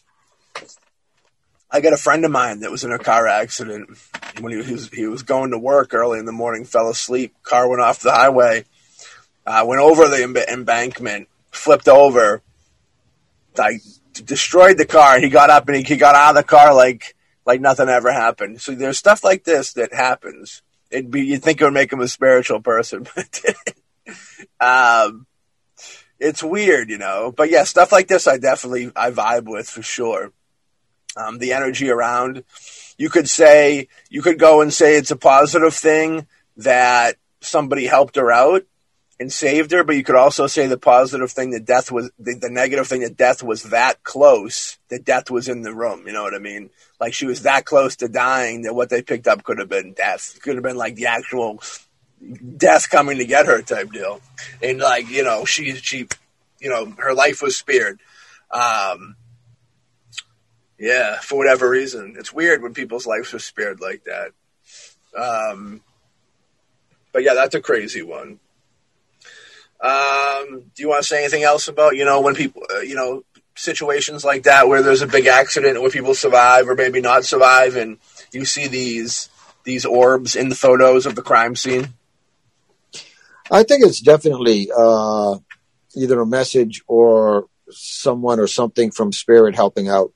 Yeah. Whether they're, whether they're there to help save them or whether they are there to uh, help guide them on their next step.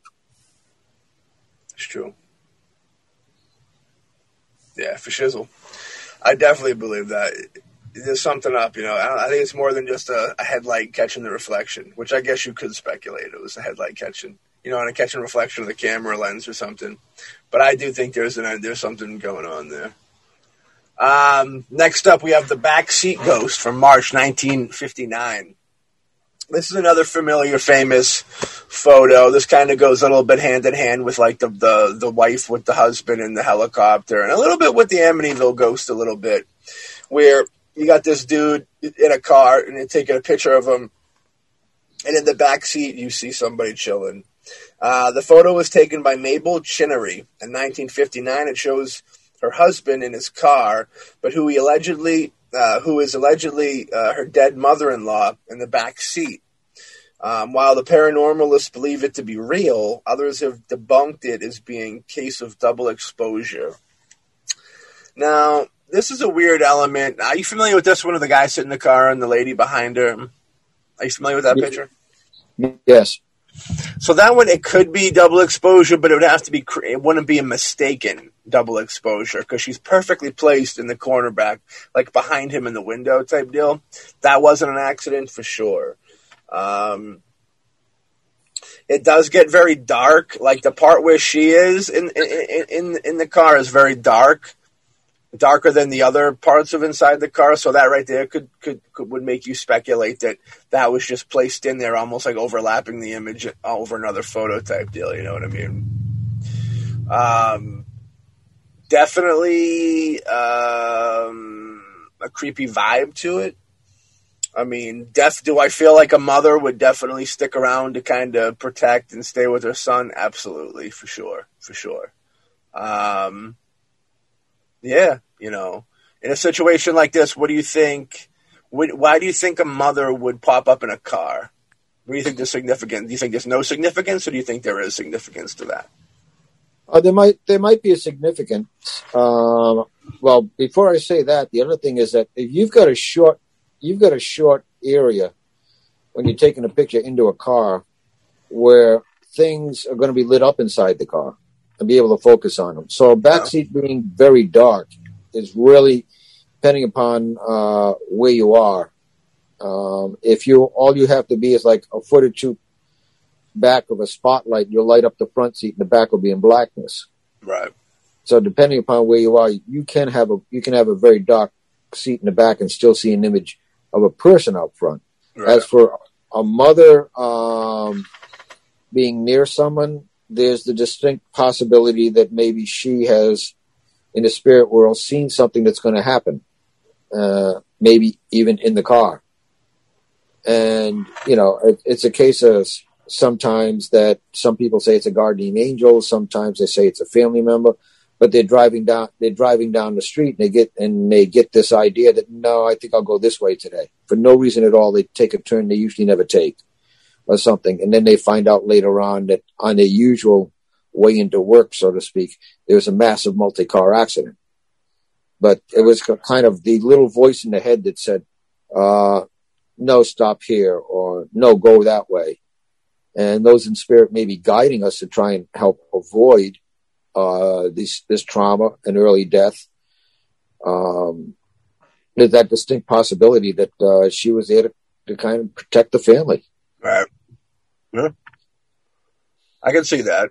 You know, maybe like I, I, when I asked you the question, the thing that was in my head was what you said about her maybe first seeing trouble. You know what I mean? And almost trying to stick with him, like maybe he was going to get into a car accident. What's your take on the fact that he was dying that later day or something? Obviously he didn't, or that would have been in the story. But do you think in a situation where if somebody was going to be dying that later day, family would come and surround them uh, earlier in the day to kind of be with them when they died? Uh, yes, I've been with uh, several people uh, that have died, and being a medium, I've seen family collect around them ahead now, of time. I know you said that before. Now, was that more of like around the actual time of death, right? More so, or was it like the, the day, spending the day with them? Uh, well, there's several of them that uh, I was with for for quite a while, and so was the family. Like more than a day, or uh, I'd say day of. Yeah, yeah. So that's it's yeah, that's an interesting take that they come in. They would though. You think that they would? You know what I mean? It makes a lot of sense. Like you're making this big leap into the net, the next step. You know, you're leaving. You're leaving everything you've ever known. You're literally leaving everything you've ever known to be reality and everything. Like you're gonna have your your loved ones would come back, the people that you've had, you've grown these relationships with. I think it's very some people think that when you go, you know, and, and, when you go transcend to the next place, there's no such thing as family. Like the way they say, you know, you're no longer, your wife's no longer your wife, your husband's you're no longer your husband. Everybody's just, they are, you know what I mean? It's one of those things. And you don't have family and stuff. I find that really weird that you can have such an emotional attachment to people because um, our emotions, I feel, would go with our energy. You know what I mean? Our emotions is kind of like what makes our us who we are. That's why we're all different. Is we all have different opinions and we feel differently about different things. And I assume that the, the makeup of who we are, and that when your soul leaves, like that's the stuff, personality, stuff like that. I can I consider your soul. You know, the essence that make the thing that makes me Matt and Ray Ray is our soul. You know, like our bodies are made up of the same stuff. You know what I mean? But what's different about us is our personalities and our souls, if you will. So that's my take with that. And I, do, you know, I do feel like uh, you should at least link up in, the, in when it's all over. You know, I know everybody links back up, but I'd still like to think that there is. Who's to know, though? You know, who's to say? You know, who who knows what anything's like when you're dead? Realistically, who's to know what a relationship is? You know everybody's, you know, everybody's one. You know, eh, who knows what's what? You know, in heaven, you know, you, everybody worships God. Maybe you're not supposed to have a, a, any other relationship other than God. You know what I mean? In the spiritual world, you know, it's weird. It, that comes into play because you know, if you have a relationship with somebody, you're in love with somebody that's a type of worship. You know what I mean? So when you're on earth, maybe you're allowed to worship somebody else, so to speak, so to speak. But once you're dead, you know, your your praise got to be to Him. You know what I mean? And and and all the fullness. And I'm not saying that's a bad thing. I'm just saying. What about the ultimate link up? The ultimate link up? Yeah, let's say uh, someone a husband and wife in this world. Yeah. And they love each other. They mm-hmm. complement each other. They're best friends. Everything is is great. And one passes, and then the other one passes. Right. Now, when they get together on the what I call the ultimate link up is when they get together on the other side with that love, they merge. They're not separated by the bodies right. anymore in this world. Their essence, their soul, and their love merges into one. Right. And then once they realize that they are one and they are love, then they that merges back into the original source, which is a creator or God. Right. And we're all, and we're all one. Yeah, like I, I vibe with that. I do feel that we're all, we're all, I do feel we all have a piece of God in us. So we all, you know what I mean? I, I do believe that, uh, so to speak, of the, the great energy is within us all. Um, so when, yeah, I think we go back into it type deal. It's weird. That's definitely, uh, discussion for like we gotta get a professional on the show of religion. Not that Ray's not, but like a someone that we could actually go back and forth and debate these things with, because there's a lot of good questions about what exactly happens when you die. And I'd love to get a whole whole array of different opinions. Array, get it? I'd like to get a whole spectrum of different people's beliefs of what exactly happens. There's a lot of very un, unanswered questions uh, on every plat every platform of after death, the most unknown thing in the entire world. You know what I mean? You know, it's almost as unknown as the SS Watertown in 1924, uh, which was an infamous image. This image takes from the SS Watertown, shows the faces of two crewmen, James Courtney and Michael Meehan. In the water, the two men died while on board the ship and were given a burial at sea. I don't appreciate a burial. Don't ever let them give me a burial at sea, Ray. Other crew members on the ships uh, saw the faces in the waves but didn't initially take photos. They went back to a similar spot and saw them again. Five of the six photos uh, showed nothing, but this was the sixth and clearly shows the face of the two men. Yeah, in, in this visual, it definitely does. I will definitely say that it does. Um, the photo itself's a little questionable and fuzzy and weird, and you almost don't know what the hell's going on. You do capture the fact it's two heads, but I'll be honest with you, this looks more like two two severed heads just thrown on the ground. This look, looks more like just two heads with their necks on the ground. You know what I mean? Um, Definitely look like faces for sure. This could be something that was molded though. This could, looks like something that could have been built. I don't know. They say they got it. They took a picture on. They took a picture on a boat. Very weird stuff. But then you got to go into the ocean world, and you know, the sea people, people live on the sea for since the beginning of time, have always talked about weird type of sea spirits and sea creatures and all these type of entities, you know what I mean? Mermaids and Cthulhu's and gi- giant squids and octopus and all this, you know what I mean? There's always these, you know, Odyssey like tales of like all these creatures. Um, and this could just be a little more of that. I don't like, I believe that they could, first of all, we're talking about the nighttime and the waves. Like everything happens so quick. Like it, unless this is like a weird vibe where it, sounds like they've seen them in the waves, like the, the waves would form a face and crash. You know what I mean?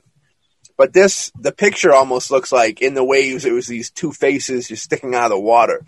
And if that was the case, super creepy. Um, but yeah, a lot of people drowned back in the day with this type of deal. Drowning, no matter how many people say drowning is one of the best ways to go out, I beg to differ, my friend. Suffocation is never a good way to go out. You know what I mean? No, sir, Bob. Um, but yeah, that was what- one of my, that was one of my almost drowned where I had to uh, get dragged out of the water and they had to uh, pump the uh, get the water out of my lungs. Didn't actually drown that time, but came close. how'd that feel? That is not fun. I didn't think it would be. It's almost like it, it's like saying if you hold your breath until you die. It's almost like just saying we're gonna tape your head up and you're gonna suffocate, but it'll be all right. Like it's horrible. Like come on, there, there's I, I hate to say it, but there's a lot more better ways to go out that are quicker than drowning. Drowning's like torture. Drowning's like horrifying. But if you, if you go back to those faces in the waves, first of all, they could have been looking to see that because these people had, had died. The other thing is that there's a lot of energies, a lot of spiritual energies in water. There's Yeah. also a lot of the unknown. They could have thrown those images up because it was what the people were expecting. They were literally manipulating the people that were watching to make them see that, basically playing with them. Right. That's truth. Yeah, and you know, people like the folklore. People like to tell stories too. I feel on the on the open sea to keep to keep their minds going. I feel like uh, there's a lot of imagination going on on the open sea to keep things moving. You know, but in 1963, we have a photo uh, called the Newby Church. Um, some analysts think this photo was taken at Newby Church in North Yorkshire, England, uh, is a fake because the character looks to be posing too much. However, Reverend K.F. Lord insists, and reverends would never lie, insists that there is nothing visible to the naked eye when he took the photo. Uh, the photo experts say it hasn't been double exposed.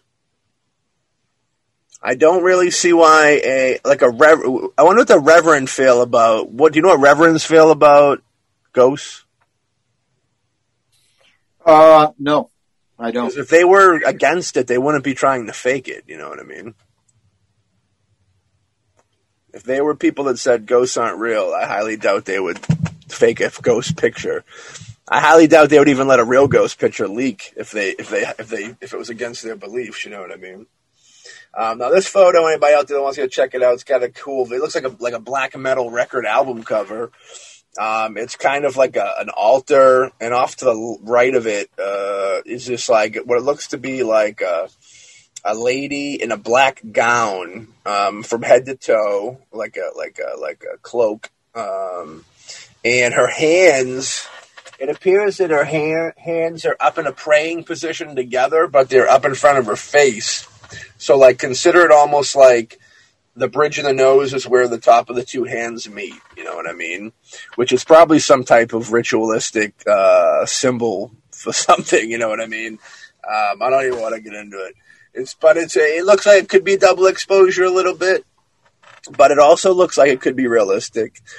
Um, makes you kind of wonder what it would be, why a black draped, praying or gasping woman would be she's either praying or or one of those shocked things where they put the hand over the mouth, where the hand goes over the mouth. Uh, it's either praying or the hands over the mouth. Now, if it's a shocked face, that that brings makes it even airier because then it makes you wonder what the, what these people did to this poor lady. You know what I mean? I've heard a lot of horror stories of, um, you know, these different, uh, you know, these different organizations here that have have um, nuns and such like that. Female, the people that aren't supposed to be having sex with people, and they have these these these females on their on their uh, on their locations that they kind of use in an, an unfortunate terrible way. You know what I mean? And these girls feel like they're doing it for the, the greater good of God or whatever, whatever they throw into their, their head to make them do these things, unfortunately. But um, this could be a story of that. You never know. You know, maybe somebody. I imagine. I could only imagine with the hypocrisy of a lot of the religious folks. I could only imagine the horrendousness of being like a nun or something or some type of female in there and they just they use you for sex and then they flip it on you and make you believe that you're the demon because you made them all hot and heavy and to the point and then they cast you out and they disgrace you and tear your name apart until you eventually kill yourself off because they tell you that you need to because the only way to re- be redeemed because they don't want you around anymore talking about it. We're talking about very terrible people here, Ray, and the terrible things they do. And in that sense of it, I almost feel like that could be what this picture is about. What's your take? Uh, you said that's in England? England, yeah. Uh, now, if that's an old church in England, it may have been around the time when England had its witch hunts. Yeah. So you could have had somebody who was accused who probably could could have been a religious person, but as we know, a lot were accused and uh, either burned or hung that were innocent. Um, yeah. That could that could be the ghost of one of those people coming uh, to pray. Do you know if there during the witch trial era, if there was a certain uniform that they made witches wear? You know, the same way that you would see a, a yellow jumpsuit or the old famous, you know, black and white pinstripe uniforms. Was there a? Did they make them all wear something so you could all if you could from afar go that's somebody accused of being a witch? Uh, not that I know of, though. I imagine they were since they tended to uh, give a bunch of different attributes to them. I know that black yeah. is one color, such as the, the conical hat, uh, which was black, but also black was a color that was associated with evil. Yeah. Um, it's something you didn't want to wear. Uh, you could end up being accused of being a witch, just like you didn't want to. If you were in your garden and you found uh, an herb which uh, helped somebody I don't know, uh, their digestion or their headache. Well, you didn't want to let that out because you were accused of being a witch when it was simply yeah. you found a natural remedy for something. So there's so many ways that could go, mm. um, right down to being, uh, and at one time there were quite a few orders, nuns. Now, uh, there was a lot of animosity, particularly in Ireland, but also in parts of England at one time, uh, after Henry VIII, when he broke with the church and formed the Church of England so that so that he could divorce and remarry. Um, the nuns quite often wore black, but then suddenly they're on the outside, and he starts destroying. And I know that he actually had his prime minister. I forgot what his name is. I used to know, uh, uh, or his somebody had known his whole life that worked for him who refused to endorse his marriage executed. Thomas More, I think it might have been. Um, so yeah, at that time, if you take a nun in a black outfit, uh, they were persecuted. Some were killed. Uh, witches were killed. Uh, there's a lot of reasons why there might be a lady sorrowful there, a sad lady praying at an altar uh, from those old times. Think of a lady that might have come from like uh, like come from a prostitution or something that, that wants to give their life to the church and they show up at the church and they say, Hey, look, I'm a prostitute. I'm, I'm, I'm, a prostitute. I want to change my ways you know, you, you put that in the hands of some evil people, you know, you can only imagine what that situation is going to turn into. You know what I mean? And it's human. That's the biggest fault with religion is it's left in the hands of humans. Whenever you have hu- humans are faulty, you know what I mean? They're they're easily corrupted, easily corrupted, so easily corrupted. You shouldn't, you know what I mean? That's that's why religion's gone so haywire. That's why people don't trust religion anymore. You know what I mean? Because of what man man's done to it. You know what I mean? It's a crazy thing. But yeah, I could. I, I get the vibe that there was it was something like some horrendous story like that is why this this is this this photo exists. You know what I mean? I don't. I also don't see. I agree with you. I don't see a reverend unless it was something that really shook him to the core. Uh, sharing a picture like that. I mean, he had to really believe it, and he had to think it was significant if he's going to share that picture. Yeah, that would take his credit. It could destroy his whole reputation and credibility. Yeah. 1963. We're going back some time, you know. The church is weird. The way the, uh, the opinion of the church congregation, if you will, um, there they could they can turn on they can turn on you just as easy as they could literally walk into the fire for you. You know what I mean? It's a weird vibe. Yeah, you just you have to. The controlling of a church and a congregation is a um, that's the that's the beauty of it. Is like you know you get the the people that lead it. You know they do their deal and um, it's a molding and directing. It's a, it's a it's a juggling act of the people. You know what I mean? And you give them what they come for. You know what I mean? Uh, it's a weird dynamic to the whole thing. Uh, good and bad, good and bad. And uh, but I get definitely get the vibe that there was some bad going on in this picture. You know what I mean? Rather unfortunate. Um, we got another picture in here that we talked about before, which is funny, which is a Toys R Us picture of 1978, where it's the kids sitting down in the aisle. You know what I mean? Sunnyvale, California. There's a ghost, Johnny Johnson.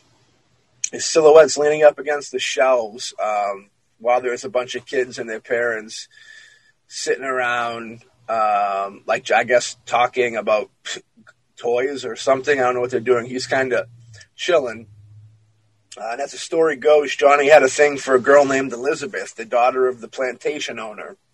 And uh, the plantation used to be one of Toys R Us's sites. And Johnny bled to death after cutting himself chopping wood, and now roams the aisles of the store searching for her. Very interesting stuff.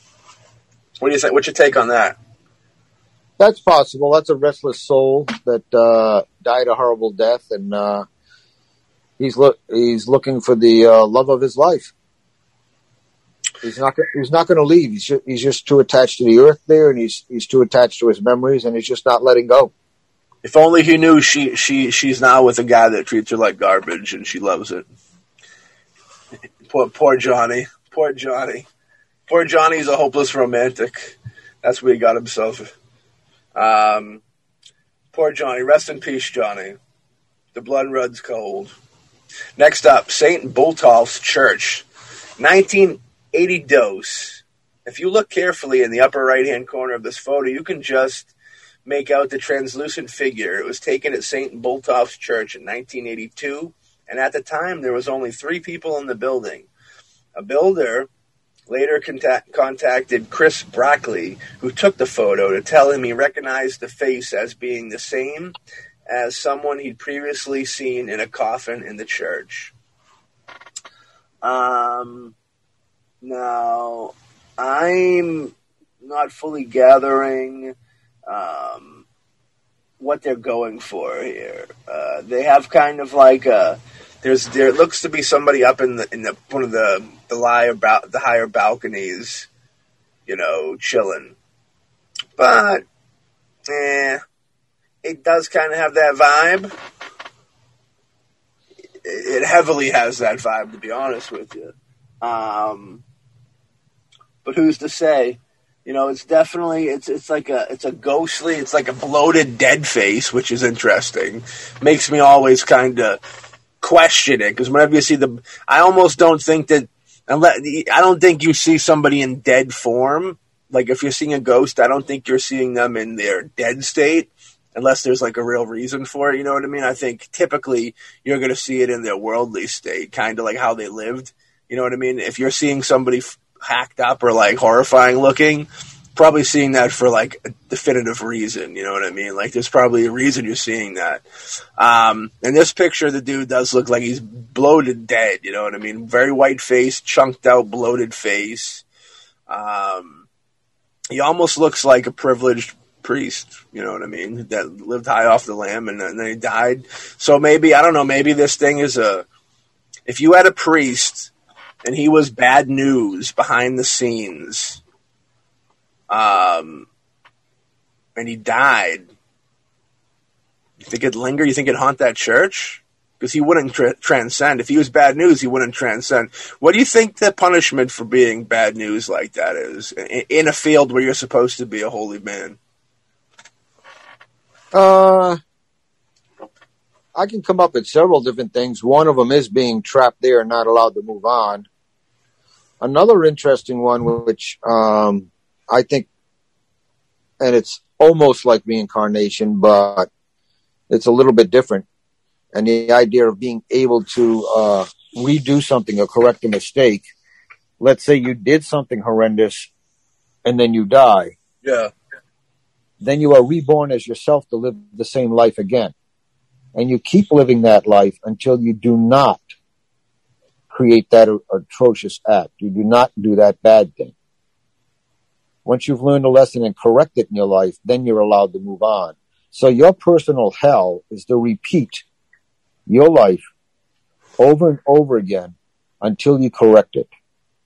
So do you think he's repeating? You think he's repeating life in a spiritual world, not a physical world? I think I think with him it might be that uh, he's haunting it there. He's trapped in a spiritual form in there, and the punishment could be that right in front of him is the way that he should have found uh, to a better life and to help others and to move on. And he has to face what he abandoned and what he betrayed every single day. And that's his, that's his hell because he can look at it and he can say, you know, if only I had fulfilled my potential, let's say as a priest, or if only I had helped people instead of doing this. If only, and he's trapped in that place until he's yeah. done his penance, until he's done his penance, so to speak. Yeah. I can see that. I'd, I'd like to think he'd go somewhere else. Depends, I guess, what is what is what he was guilty of. If he was just misleading or maybe dipping into the, the, the, money or something for his own personal, you know, that's definitely not as bad. It's bad, but definitely not as bad as other things they've been accused of. You know what I mean? Well, if you if you take someone that's you know a multi-billionaire and they're they're trapped haunting what used to be their famous place, but they can't enjoy it. Yeah. Until, until they figure out that their billions meant nothing. It was what they did with their life that meant something or who they helped. That would be torture for them to, to be walking around endlessly in a place that they love so much, unable to do anything. Even worse if someone else came in and started using uh, their place. Right. Until they until they admitted to themselves and until they woke up enough to be able to uh, change, uh, want that change, have that penance, so to speak, or whatever it may be, to be able to move on, to realize that, uh, yeah, these billions were nothing. The people that I trampled on, uh, that's, that's what was wrong. So to me, the perfect torture is put that person back in their favorite place, but don't let them, uh, enjoy it. Make them suffer through it as they watch others enjoy it. Yeah. It's true. Next up, we have The Brown Lady, 1936. Very famous picture. I always think this is legit as can be, um, if anybody wants to take a peek. Uh, the photo of the brown lady is considered by many to be actual photographic evidence of ghosts. It was taken in Raynham Hall in Norfolk, England, a lot of England stuff, in 1936. There had allegedly been many sightings of the figure before the photo, and it's said to be the ghost of Lady Townshend. Uh, she was locked in a room in the hall by her husband when he found out about her infidelity and left her there to die. So he, that's quite a fucking, excuse my language, but being left to die, you know, being in the, left in there long enough to die, we're talking about what, like week and a half of not being able to eat or drink anything? Unless he like yeah. beat her, beat her and left her or something. Well, I think that depending upon how much water she had in there, it could have been a, matter of three, four, five days. But if she she had some water to prolong it, yeah, probably a bit of a week or two. That's kind of that's that's crazy. You think, yeah, that's very weird. Um, that wouldn't fly nowadays. You know what I mean? Uh, but her infidelity got her in trouble. You know what I mean? For sure. That's definitely, I mean, being let, I don't even know. You're gonna, yeah, I mean, yeah. I guess if you're locked in a room, there's nothing you can really do about it. There's no windows. You can't, you know what I mean? You can't really escape or anything. That's tough. That's a tough one. But, uh, yeah, this definitely has the vibe. I'm surprised it's not in the room that she was locked in. Um, you think this is just a case of it, her wanting to be outside of that room so much that now she lingers outside of the room instead of inside? Well, it could be that that uh, gruesome, slow death that uh, she haunts the palace. She could be looking for her husband for revenge, but he's long since dead, and she's still looking. Right.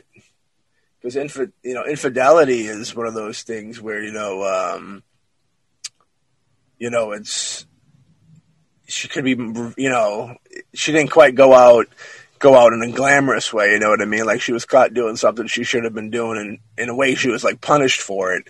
So like with that with that negative approach to it too. So it's not it's almost not like she was just you know, she should have been killed, that's awful. But it's not like he just came home, was a bad dude and killed her. Like she did something that wasn't sane and right, but she did something that made his brain pop and he acted like an animal, you know what I mean? So I wonder if that has anything to do with it. Well, it also has to do with depend. Do you know how long ago she died? 1936. Oh, uh, before that, no. I just know in 19. I think 1936 is when the picture was taken. Um, but it, it probably go, it's probably going back a while. Now in this, yeah. What I'm looking at is if you go back a certain amount of time, it's common in many cultures, but it's also the if you go back uh, and let's say, now was this place a castle or a house? Um, it's a house, I believe. Because I'm it's a vibe like it's a house. I'm wondering if it had to do with you know uh, at a time when uh, children were critical to carry on the family name and to carry on the line, and uh, infidelity was like the final thing because uh, you're supposed, a woman was supposed to back then be making babies for the Lord or for the family, and now she's mixing it up with another man. No, no, no, no. That that was some that was a heavy duty transgression back then. Uh, the, yeah, the lighting. It, it, actually the face of it looks like Sissy Spacek from Carrie, with that like lost, scared, uh, nervous look on her face. Because you can kind, you can make out a face, you can make out the hair, you can see the body. These ones are believable because you can really tell that just the ghost is is transparent. Like you can tell that the transparency there is like very, especially back in the day, that transparency would be very hard to kind of duplicate. I feel there's certain times you'll see it and it'll look, it'll, it will look like two pictures overlapping each other, but something like this, this is very ghostly. I'd say that this is probably one of the best. Another one, another picture that probably uh, resembles like some of the best evidence for for for the claims. You know. We also got Corroboree Rock in 1959. Nobody knows the ghostly figure in this photo, but it was taken in Alice Springs, Northern Territory, Australia in 1959. Some people think it's just a case of double exposure, while others think it could be a spirit watching us or something else. Because it looks like it's holding binoculars. It does. It kind of has like a Native American vibe to it. It looks like it's got the head, like the, the, the headset type deal, the headdress. Um, and uh, binoculars a little bit. It could be drinking from some type of thing, like some type of cup type of deal, or um, I don't know if I'd say binoculars, but it's definitely like holding up something to its face. You know what I mean? Well, a lot of Australia, long after other countries were uh, kind of overtaken by civilization, even now, there's a lot of it that still is pristine, that is still uh, unsettled, except for Aboriginal people and it's a very, very big thing, very spiritual land, uh, even to this day. So that being either a spirit or an ancestor of one of the aboriginals there is a definite possibility. Yeah. I'm with you on that. There's another one called the Tulip Staircase Ghost from 1966. This is a very creepy one too. It's a spiral staircase and it has what looks to be something holding on to the on the other side of the stairs. And I believe this one to be true and I get the vibe like somebody jumped off to their jumped committed suicide, and and they they almost this is a ghost of them. You know, the moments where they stepped over the railing, held on, looked down, and then kind of let themselves go and step off. That that's what this kind of looks like. It's the this the reoccurrence of that. That's what this picture looks like. Yeah, that that could be that they're they're stuck in a time loop right there. They're just stuck. Uh, their energy or that image is, is stuck in that moment just before their death. Do you think because people know that, that those minutes are quite possibly the most important minutes of their life, that that's why they get caught up in those minutes reoccurring? Uh, the emotion invested in in those moments right. and energy invested in those moments, I'd say yes. Whether it's regret or what it, whatever it happens to be. But yeah, that's that's a very powerful time for people. I mean, our basic instinct is survival at just about any cost. And here you have someone desperate enough to take their own life. Then, uh, yeah, there's a lot of emotion in there and a lot of reasons to get caught in that time. It's truth. That is truth. We also have the Wem Town Hall Ghost, November 1995. It was a good year. Um, this is just kind of a picture of a fac- uh, factory, and within the doorway, you see this. You see a girl in a dress, uh, capturing, you know, she kind of has an exorcist look to her a little bit. Definitely capturing the look of that Amityville ghost picture that I said before with the white eyes. Um, she definitely has that vibe going to it, and the way that she kind of is half in light, half out of light, so it looks like looks like she's only maybe from the hip up, um, like a, like a, not a full apparition. That sells it pretty well. Um, see the picture. I mean, she she's you're seeing a figure within a door frame that's fully lit up. So that's kind of weird in itself. Um, but the also the thing that I also want to bring up with this is depending on when this picture was done. I know '95 is when it was taken, but if the, you look at it, there's a there's kind of like a rail or a fencing uh, in between the apparition and the camera, which would make putting together that apparition behind that fencing incredibly difficult to do with the lighting and the way they do it not to say that this isn't a fake doctored photo, but this would this would take a lot of this would be more than the Abraham Lincoln photo. There would be a lot of work having to go into this.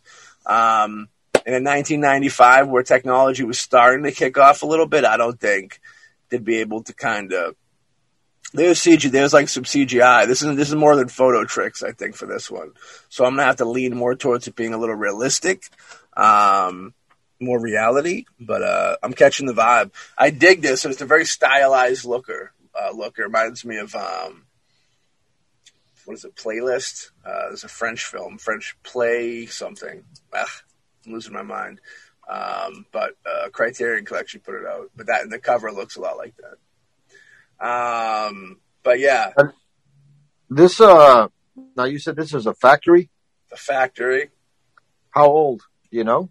Uh, it looks really old. It looks like in '95 this factory was uh, ready to be condemned. You know what I mean? Because if you if you're looking at going back far enough in time, um, then yeah, you had a lot of child labor and a lot of children who died in those factories because you didn't have OSHA and the safety regulations you have now. So if you're talking an old building that once had, let's say, this young girl in it, then a distinct possibility that uh, she died there and her energy is still there. There's a cold look that, that these ghosts give. That's a, it's it's a weird, sad, angry, lost look, and the ones that are giving this certain look, I believe are real. Because I feel like that's the vibe that they'd be feeling, and like certain ones have some of them are straight faced, but some of them have that lost look to them, and I got to assume that those lost look ones are more realistic because I I feel that's like the feel that they'd be getting. I that's that my take on it is that like I think that's their their vibe. You know what I mean? But yeah, this one's weird. Um, it could have been children labor. It could have been this it could have been a, a, a, teenage girl or something that were even a younger girl that was taken there by some bad people when the factory was closed while maybe while they worked at the factory maybe they did something awful to her and killed her. You know what i mean? It could be anything. It could she could have got hurt there as a child as child labor like you said. Um, it could be a little bit of anything you know what i mean? For all you know, she's very tall in this picture. It looks, for all you know, this could have been a worker that and this could sound funny, but back in the this could be a worker that liked dressing up as a woman and maybe hit on somebody there. And when people when people found out about it, they hazed him until he killed himself, or maybe they killed him. You never know. Um, you could have that. You know what I mean? You could have ties in like that, but this one has a real vibe to it for me, at least. I'm I'm getting the, the real feel for this one. We have uh, Sefton Church in 1999. Um, the picture of the Ste- Sefton Church in Liverpool, England, more England, clearly shows a man wearing a black uniform, believed to be an old church minister. He does look like a church minister. Uh, there were allegedly only two photographers in the church on the day it was taken, and neither of them recall seeing a physical being standing there when the photo was taken. See, this goes back. This is more of um, when I go into that translucent thing where I say things, certain things look realistic translucent and certain things look fake translucent, this is more of a realistic translucent. Um, again, why would a minister or a reverend or a pastor or a priest, why would any of these people still be in the church after they die? That's the big question for me because supposedly they live a life of God. You would assume them to go to the higher planes and be rewarded in heaven.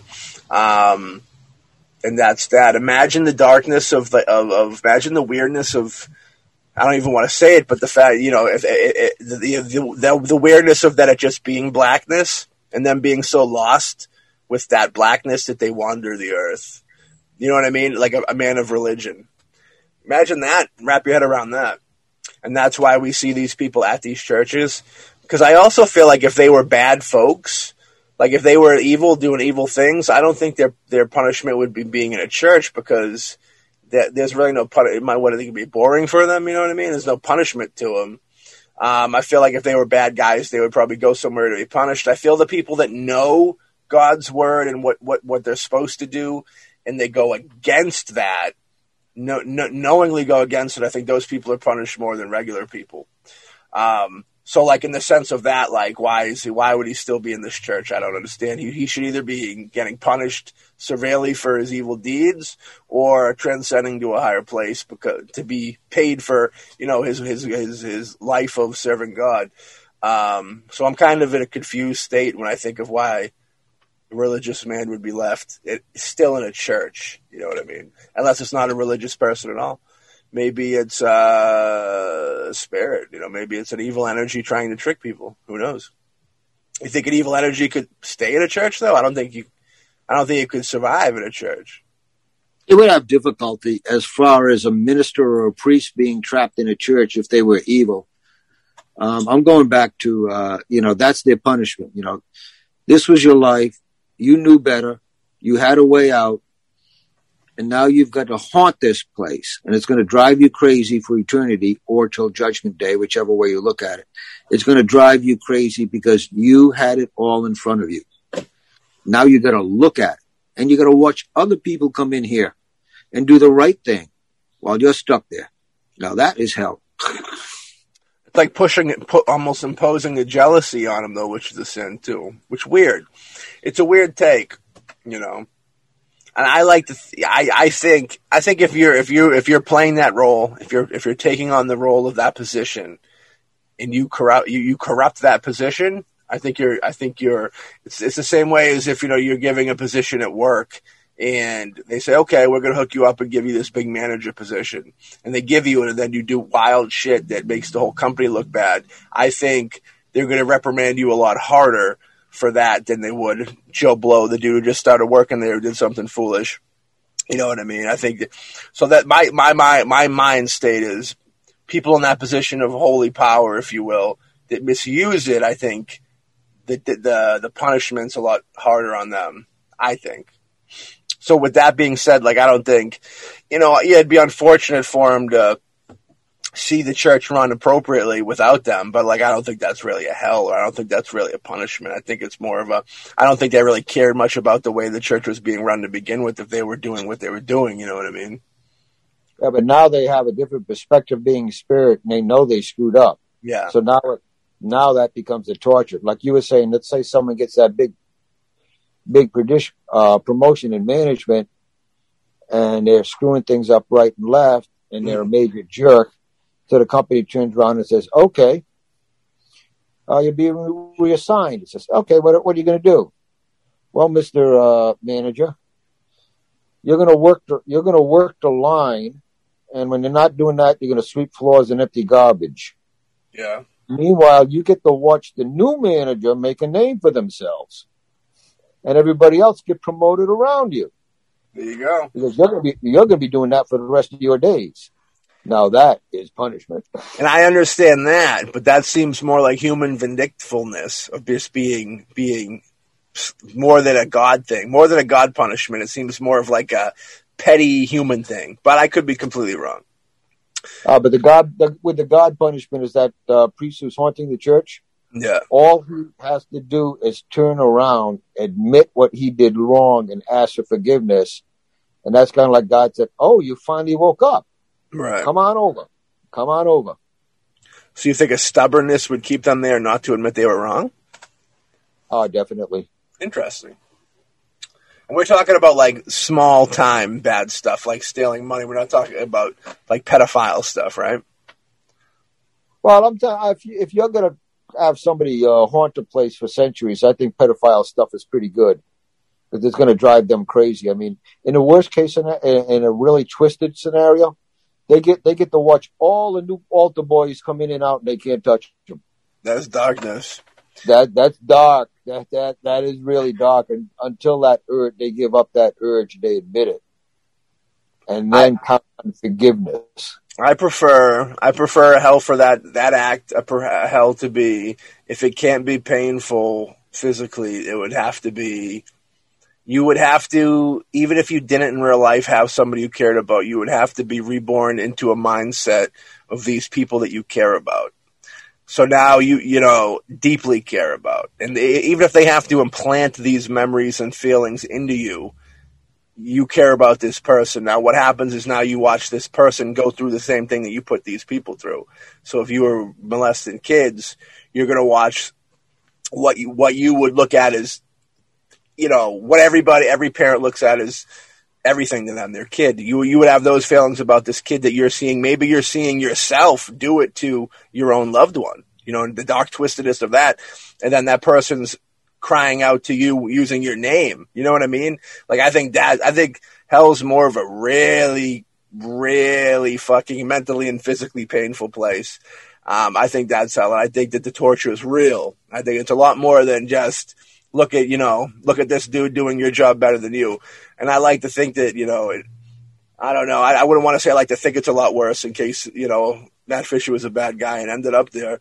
But like i do think that the i do think that um i do i get the i do feel like that the you know you would i do think those those the higher up people would get a harsher punishment.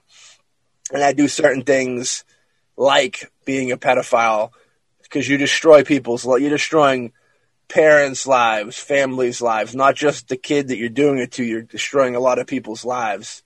So, like, I do like the imprint of that trauma would definitely come with you, and you would definitely you will answer for that stuff. Like stuff like that, people that do stuff like that to other people that fucking destroy people's minds and their lives and make them kill themselves and do all types of terrible things and completely devastate bloodlines of families, like people that do that damage, they're gonna have to answer for that at one point in their life, whether in the living form or the dead form. They're gonna have to answer for that. That stuff doesn't just float away into the ether, never to be answered for. I don't think, at least, you know what I mean. But that's just my opinion. We have some girls in Manila that feel differently, though. In 2000s, uh, two girls in this in the photo in the Manila, Philippines. Uh, they had a picture, you know, just outside in the city. You know what I mean? Fun. Uh, and in this, it looks like there is a ghostly person holding one of their arms and like almost in the photograph. Now, this is weird because, like, again, it has that translucent, translucent thing that I that, that makes me a big seller. That like makes it all believable for me.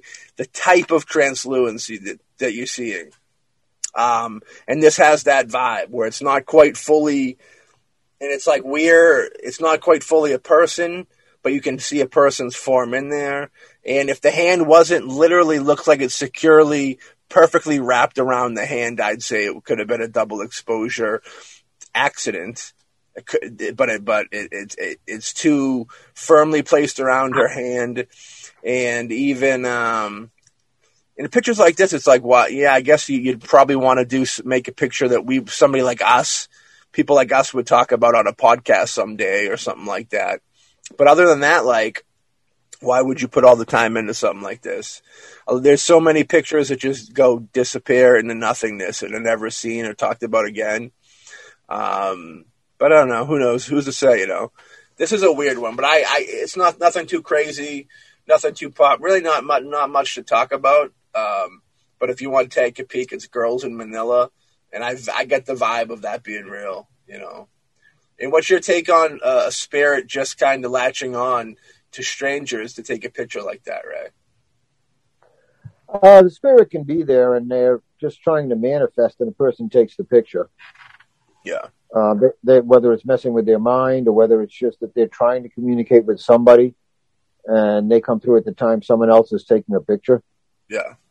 Um, they could be in that area quite often, and uh, previous to that, they just weren't floating through, so to speak, when people were taking pictures. Yeah. This, this time, someone was, someone caught the picture. It could be a haunted place people don't even realize it's haunted. Right. Yeah, for shizzle. For shizzle, for shizzle. Next up, we have Waverly Hills Sanitarium. 2006. This image was snapped in an abandoned tuberculosis hospital in Louisville, Kentucky. Uh, as you can imagine, in its heyday, the hospital saw an incredible amount of sickness and death leading many to believe in the possibility that this could be haunted. Uh, in recent years, it's become one of America's most popular destinations for ghost hunters. Um, and this eerie image uh, apparently depicts Mary Lee, a nurse who hung herself in the hospital. The story goes that this poor woman was impregnated by a doctor who worked in the hospital, but later wanted nothing to do with her. Um, I catch that vibe heavy. Uh, I'll be real with you.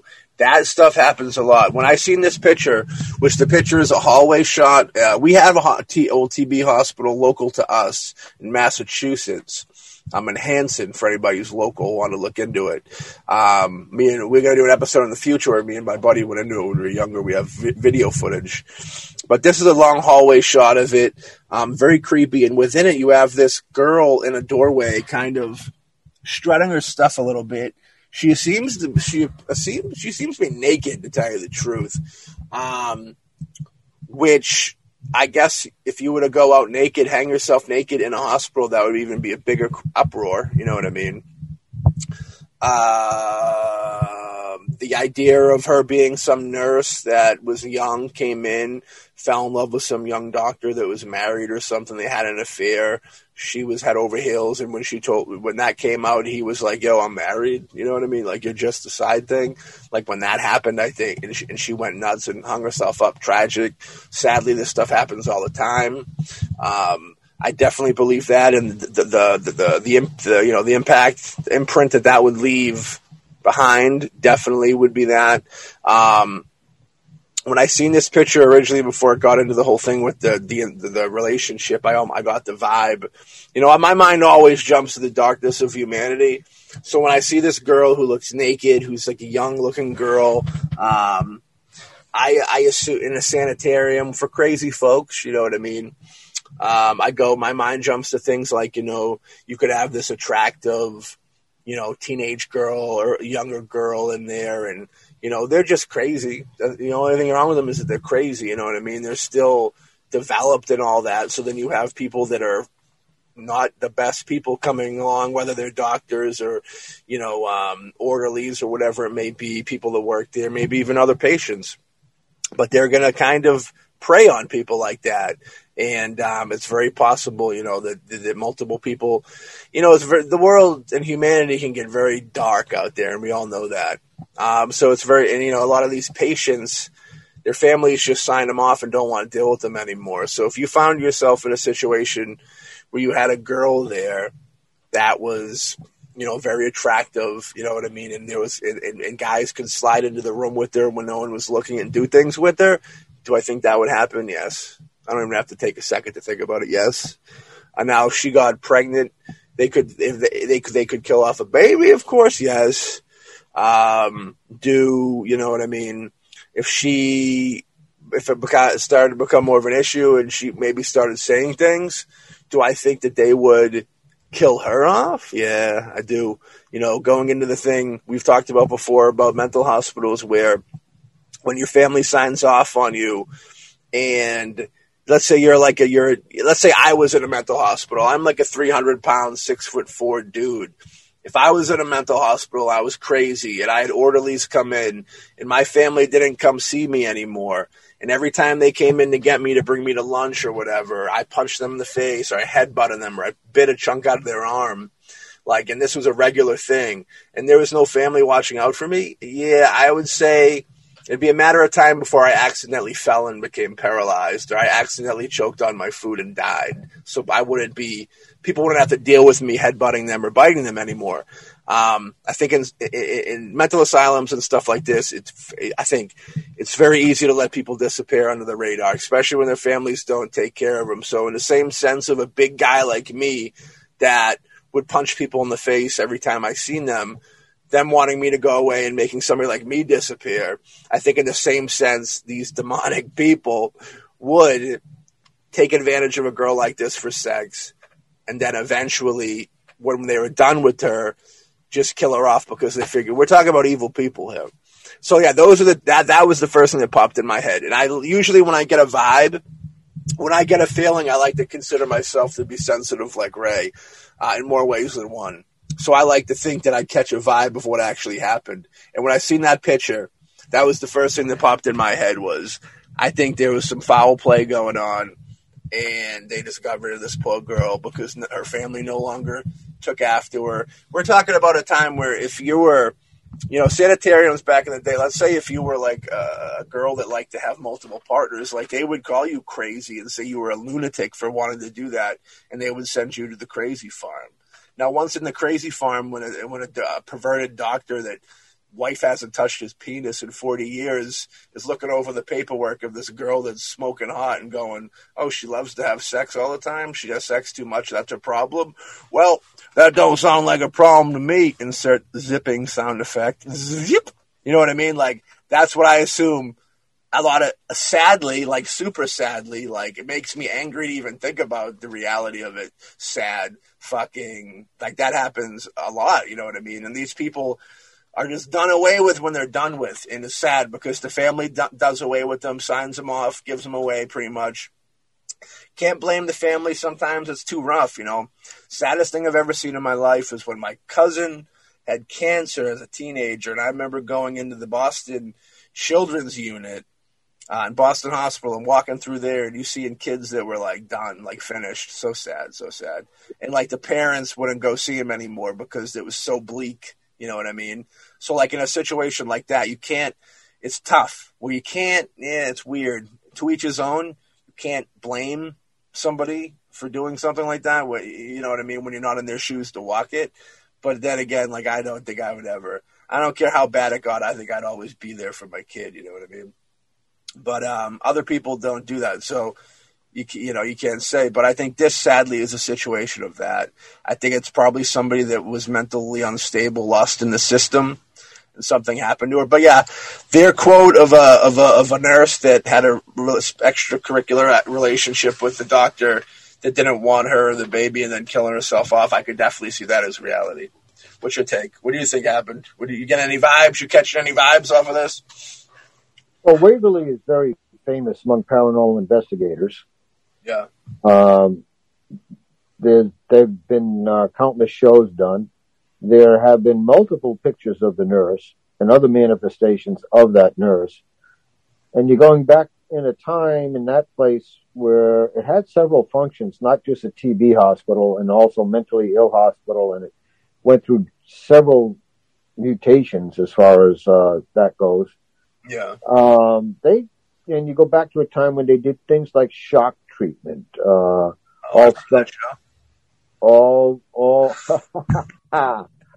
all stuff which you know they have stopped doing, but the way people were treated was uh, much worse than today. Not saying that it's a, easy today, but it was uh, they were treated less than human. And this nurse walks into there.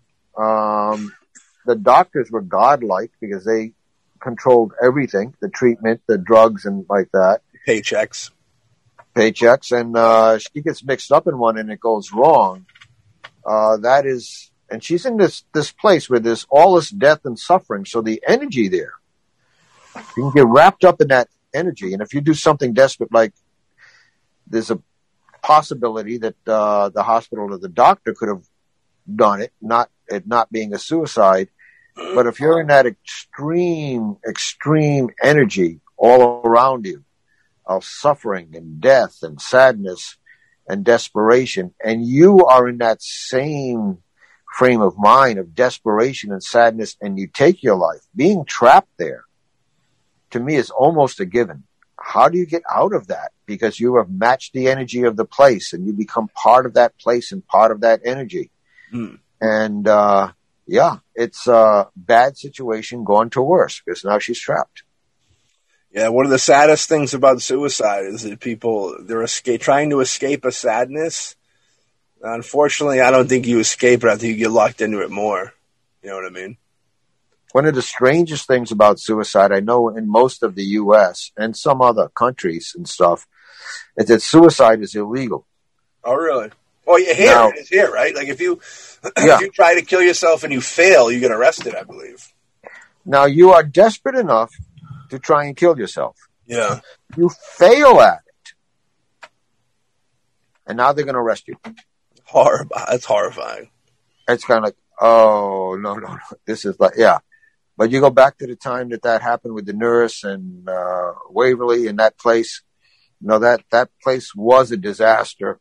And she walked into it and, uh, when things went wrong, she just got sucked right into the place and the energy and the disaster became part of it. Yeah. I'd say the picture, the picture is real. I yeah, it's one of those ones that looks really real, and it's like it's very creepy. It's like super creepy. It's so creepy. If I seen it, I'd probably uh, I'd be I probably wouldn't be right. If I seen that in real life, and the face when you look at it, the face almost has like a uh, kind of skeletal, not so much like skeletal, but um, uh, there's a word for it that's escaping me right now. There's a word for this look. Um, but it's just like kind of like starved, like your eyes are sunken in. You're just kind of really not looking good. You know what I mean? Like you're really in a bad way. Uh, and she's got that look to her. She's naked, which is big. Um, her being naked, I assume she probably went out naked. I assume, right? Because usually you see, we'll see a spirit in clothing and stuff. Um, but the naked thing, I assume she had to have probably went out naked, where she probably and that's kind of a common thing too, where people will get naked before they hang themselves up, which is a weird deal. For whatever reason, you know what I mean? They don't want to ruin their pants and their underwear, I guess. I don't know what the story is. Um, but it's a, yeah, I believe this one to be real, and that's definitely some creepy stuff. A lot, like we've said before, we get a future episode coming up. We're going to dive into sanit- uh, uh, mental hospital stuff but there's a lot of dark energy in sanitariums, whether it be anything, anything. Uh, a lot of bad stuff going on in those places. Um, scariness, madness. You don't want to be involved. You don't even want to be involved sometimes. Uh, next up, we got two more left. Um, the next one is a dem- demonic spirit on a hospital bed. Um, you know, if anybody out there, I'm sure you've seen this. This picture is floating around in all those all those top ten lists you see floating around, and it's that weird elf, hairy elf-looking creature that you see on a bed. Um, there's a patient in the bed, and it's very weird. It, I mean, it it is what it is. You know what I mean? Um, but like, what is it is the question, and you know, it says uh, weird ver- uh, vision shows a CCTV camera in a hospital. A demonic spirit appears to be trampling over the bed. Apparently, the person in the bed passed away shortly afterwards. The image could easily appear in our list of most famous monsters type thing. You know what I mean? If we when we do, our, we'll do one of those episodes, uh, official monsters. We've we've had our we've talked about our cryptos and such. Um, but yeah, are you familiar with this picture? I think you've we've I know you've seen this picture. Yeah, I've seen it. It's like a like a weird hairy goblin like. It's very crypto because it has hind legs like something that looks like it could hit all fours and run at any time. It has that look to it. Um, super creepy. It's you know what's the, what, what what's the uh, the hag, the thing that's the the old lady that sits on your chest. Is that what Uh, they call it? That's more with uh, sleep paralysis. Yeah, you know, but usually sleep paralysis is all in your head, so to speak, right? Not really like you see things in dreams, but you don't nothing really in the physical, physical, like physical to the point of somebody else seeing it. Physical to somebody else seeing it, no, but the sleep paralysis is exactly that. You cannot move. You feel restrained, Yeah, quite often with a weight on your chest. Uh, this is completely different. Whether it is a hospital, something that was roaming the hospital, um, something that someone brought into the hospital, but it is definitely otherworldly. it's like super creepy, and the dude, the person died after. What's weird? What's weird is I'm looking at the. You can almost see the person in the bed who looks like they're already dead. They have that kind of off the head off to the side, looking up, eyes wide, open jaw, spaced out look that people get when they when they're no longer in their body. You know what I mean? Um, very creepy, and it's on the bed. It's like, and it's so not human. Like you can't even say that this is like a dwarf or something or a kid in a, in an outfit. The legs are so weirdly thin, and the way that they are is like it, it's it's used to walking on all fours, head to toe hairiness. Very creepy. This is a very very creepy image, man. Like this is probably the most unsettling picture of all times because this thing's probably out there lurking. And the fact that we're talking about it makes me uncomfortable.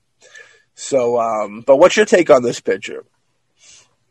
I think that uh, death itself, the the dying, and particularly if the person is, is in an emotional state, and the building that they're in. I worked uh, at a hospital one time, which was haunted, and then Yeah. went back a good uh, probably thirty years later. It had become a nursing home, which included uh, a hospice ward uh, where they go to die. And uh, it was still haunted back then. The energy that builds up there can be negative, and or it can draw at times draw things in that are negative. And whatever it may have been, what the person had done in their life or been involved in, their mental state, or just something about that hospital itself that uh, drew that uh, creature in. It's weird. I mean, do you think something like that? Is that something that comes for you? You think when you've been ba- when you've been bad? I mean, that's not just something that comes for any any person. I, that that that looks like something that maybe you dabbled in some dark arts and made some agreements before you're the end, and agreements you probably shouldn't have made, and something came for you. That's almost like the vibe I get. Almost like you when you say your family comes to you, you know, in the end, and they surround you to peacefully bring you into the next world. What if you're a bad person to the point where you have nobody, and these things come for you to bring you to the next place? You know what I mean? What's your take on something like that? I tend to think that you would have had to have been someone who was involved in, uh, as you put it, the dark arts or dark path. And as you died, now it's time to pay. horrifying. Really, some really very. Uh, uh, this is either what it is or a movie. This picture is either taken out of a horror, like a horror movie, like a still from a horror movie, um, or it's what it is, and it's a weird vibe. Looking at it, I mean, it's very the, the body, like I said, is very, very weird body type. Um, the, the arm almost looks like it stretches out. There's something on the bed that doesn't kind of it's out of place where there's something it almost looks like a little seahorse sawhorse rather um like it's a little table almost and it almost look like the hand looks like it's going to it so it almost looks like it's either it's weird. It's a weird vibe. Like this whole thing, it, it looks like it's. It almost looks like it's a teleportation thing, and the things like punching something into the like punching something into a computer. You know what I mean? Looking like it's about ready to get beamed up. Very weird stuff. But yeah, super creepy. Whatever that creature is, I don't know. I never, in my mind, I, I my mind, my visual of a demon isn't hairy. It's more, you know what I mean. It's more of like a more fleshy. You know what I mean. My what I if you anybody watches Tales from the Crypt, Night of the Demons, that is exactly what I imagine a demon to be. Um, horrifying. But yeah, you know, you think this has like a Pukwudgie feel to it? What's, what's your t- what, what's your take on what you think? You think this is just be an evil being? Is there any crypto thing that you could? It kind of has a small Bigfoot vibe to it. You know what I mean? Is there anything you could kind of, kind of pinpoint or maybe kind of relatably look like, uh, like something this would give give you the vibe of? Uh, well, evil appears differently to everybody, right? Uh, um, and can manifest in different ways. Um, you go far enough back in time, it was often portrayed, the devil or demons were often portrayed as part animal and part human. Yeah. So it's, it can be what's coming for him is what he dealt with, and that's how he knew it. and that's how it's going to take him. This almost seems spider like too, if you really look at the image of it. It looks like it's got like six legs. It's got like that's weird. That's weird. I don't. It's walking across this chest, and it does have that vibe of like because we don't like the like the the, the hag you we were talking about and like the um the sleep paralysis demons and stuff. Everybody go check out Insomniac on the Boombastic Media YouTube page right now. But it's got that vibe of something um, super creepy, and it is not human at all, uh, and very unsettling. Very unsettling, Ray. Um, next up, you know what I mean. Our last one for the evening, we have the Pink Lady out there. Um, the Pink Lady, the, this image from Greencastle, Indiana, uh, in home of the Gathering of the Juggalos, uh, 20th annual, where we appeared at. Boombastic did. Indiana was taken by Guy Winters and chums who were investigating paranormal activity uh, about an abandoned house in the area. The photo seemingly shows a ghostly woman bathed in pink and includes a final shot where the image has been digitally enhanced, showing an incredibly human face on the apparition. Uh, yeah. So like this picture, the, those multiple pictures of it, but it's like a, it's a what it looks to be a girl in kind of a pink fuzz about her whole deal, with her arm up almost like she's leaning or waving in a window. Um, you can definitely tell the face from the regular pictures, um, and when it does flip, you can you can see the body, the face, and the hair. Um, and when it does flip the color for it, you can see the face a little bit more, but you can see the face perfectly clear in the regular picture too. I feel you can see the mouth in, such a little more distinct, but you can make out the eyes and the nose and stuff. But uh, something like this, yeah, like uh, I'd like to know a little bit of the backstory on it. You know, I'm sure it's a it's a lady that uh, passed away. Maybe uh, maybe somebody killed her. Maybe she was attacked in her house, her apartment, or, or whatever it may be, and uh, while dying, she rec- she she went to the window, banging on the window in hopes that somebody would notice and come help her, and nobody ever did.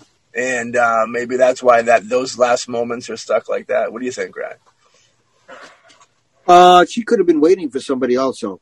You have a lot of uh, stories and a lot of sightings, particularly along the coast. Uh, yeah. I know in New England you do, where the uh, the widow is waiting for the uh, husband to come back from the sea. And you have other stories in different parts of the country, the same thing. She could have simply been wait. She is still waiting for a lost love to return to her. Truth. No, you got that right. Uh, that that's a really great point. You know, then they would they would wait forever. Yeah, I think you're right. I think you I think you hit something on that. That makes more sense than the murder thing. Because she doesn't seem to be too. She does see. It's almost like a waiting. Yeah, it doesn't seem to be too like, uh, like fr- like angry. It's a weird vibe, but maybe she's afraid she was called the Pink Lady, like Mister Pink in Reservoir Dogs, where he gets upset about it, and she's just like, ah. You know what I mean? It's okay though. It's okay. So yeah, those are some of the most famous, um, you know, ghostly images. You know, images of things caught in there, uh, photographing evil, if you will. You know what I mean? Catching some of this stuff in the background. This was fun. Uh, maybe we'll see a part two to this episode later in the future. Uh, there is an endless supply of photos on the web to be uh, investigated. You know what I mean? To to give opinions on. So we might just come back in the future with another episode of this, another part dull, another part dos of this. But hey, thus far, so Ray, what you, you want to give any final final opinions on when we see these ghosts? We see these weird things pop up in, in the back of photos and such. Well, usually people are out there a lot of times taking photos to try and capture a ghost. Remember to be respectful. Right. And if you, you do capture one, keep that respect going. Don't make fun of it. And, uh, because you have caught its image and maybe you caught a little piece of it and it may not like you're making fun of it. It's true. The world out there in spirits, uh, doesn't matter if you're a thousand miles away. It's just a heartbeat away for them. Oh yeah. So keep that, keep that respect going. If you do capture something, you don't want to piss them off. They got the advantage. Imagine how angry people get when you take their spot at Walmart when you see them jump doing backflips in their driver's seat. Now imagine how people would be upset if you were making a mockery of the fact that they're dead. You know what I mean? Yeah. The pink lady rides at night away from y'all. She want nothing to do with you. She's disappointed in all you people. But she loves mostly ghostly. So with that, we rest her peace. We rest all y'all peace over there. We hope everybody has a good one. Stay alive. Stay with us. Stay entertained. Stay up to date with the ghostly. You know what I mean?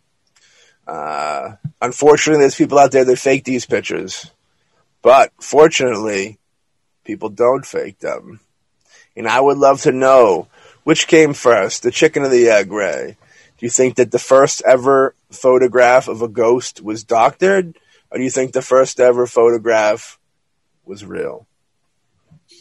I'd say real. Someone took it, they saw it, and went, "Holy shit!" And someone else said, "Oh, I can do that." Yeah, they said I can do better than that. But I think probably real because photography was too new. They saw something. It got them all. It got them a little scared and crazy. Someone else heard of it, and they wanted to steal some of that limelight. They want to steal my sunshine. That's how it goes. With that being said, you know, if you guys liked what you hear, go check out more episodes of Mostly Ghostly. Uh, we have, this is season dose, season two, where, uh, you can check out our, where you'll ever listen to this, either Spotify, Apple Podcast, Google Podcast, uh, some of the smaller podcast sites, you know what I mean? We're all sprinkled in there heavenly nice. Uh, check us out there. We also have a Boombastic Media YouTube page where you could catch a lot of the stuff that we do film wise or podcasting wise with videos up there. We kind of have a few, you know, like TV, TV ish web show type deals on there. And of course, we have our Boombastic streaming Patreon page for anybody out there looking to support. You can pop in there, and for the price of a coffee, you can get yourself a monthly dose of boombastic flavor. You know what I mean? Uh, early early hearings of things, all types of cool additions. You know, we got a nice five dollar perk, ten dollar perk, and twenty dollar perk for the big wigs out there that want to do a large style. And each one, each tier is filled up with beautiful things. Not going to push it on anybody any further. If you want to go dive in, go dive in. Check out the Facebook page, Boombastic Media, mostly ghostly. Let us know what you think. You want a future episode? Let us know what you think. It could be a future episode. You want to be on the show? Got something cool to talk about? Hit us up. You could be on the show with something cool to talk about. So until then, we'll catch all y'all on the next episode of Mostly Ghostly.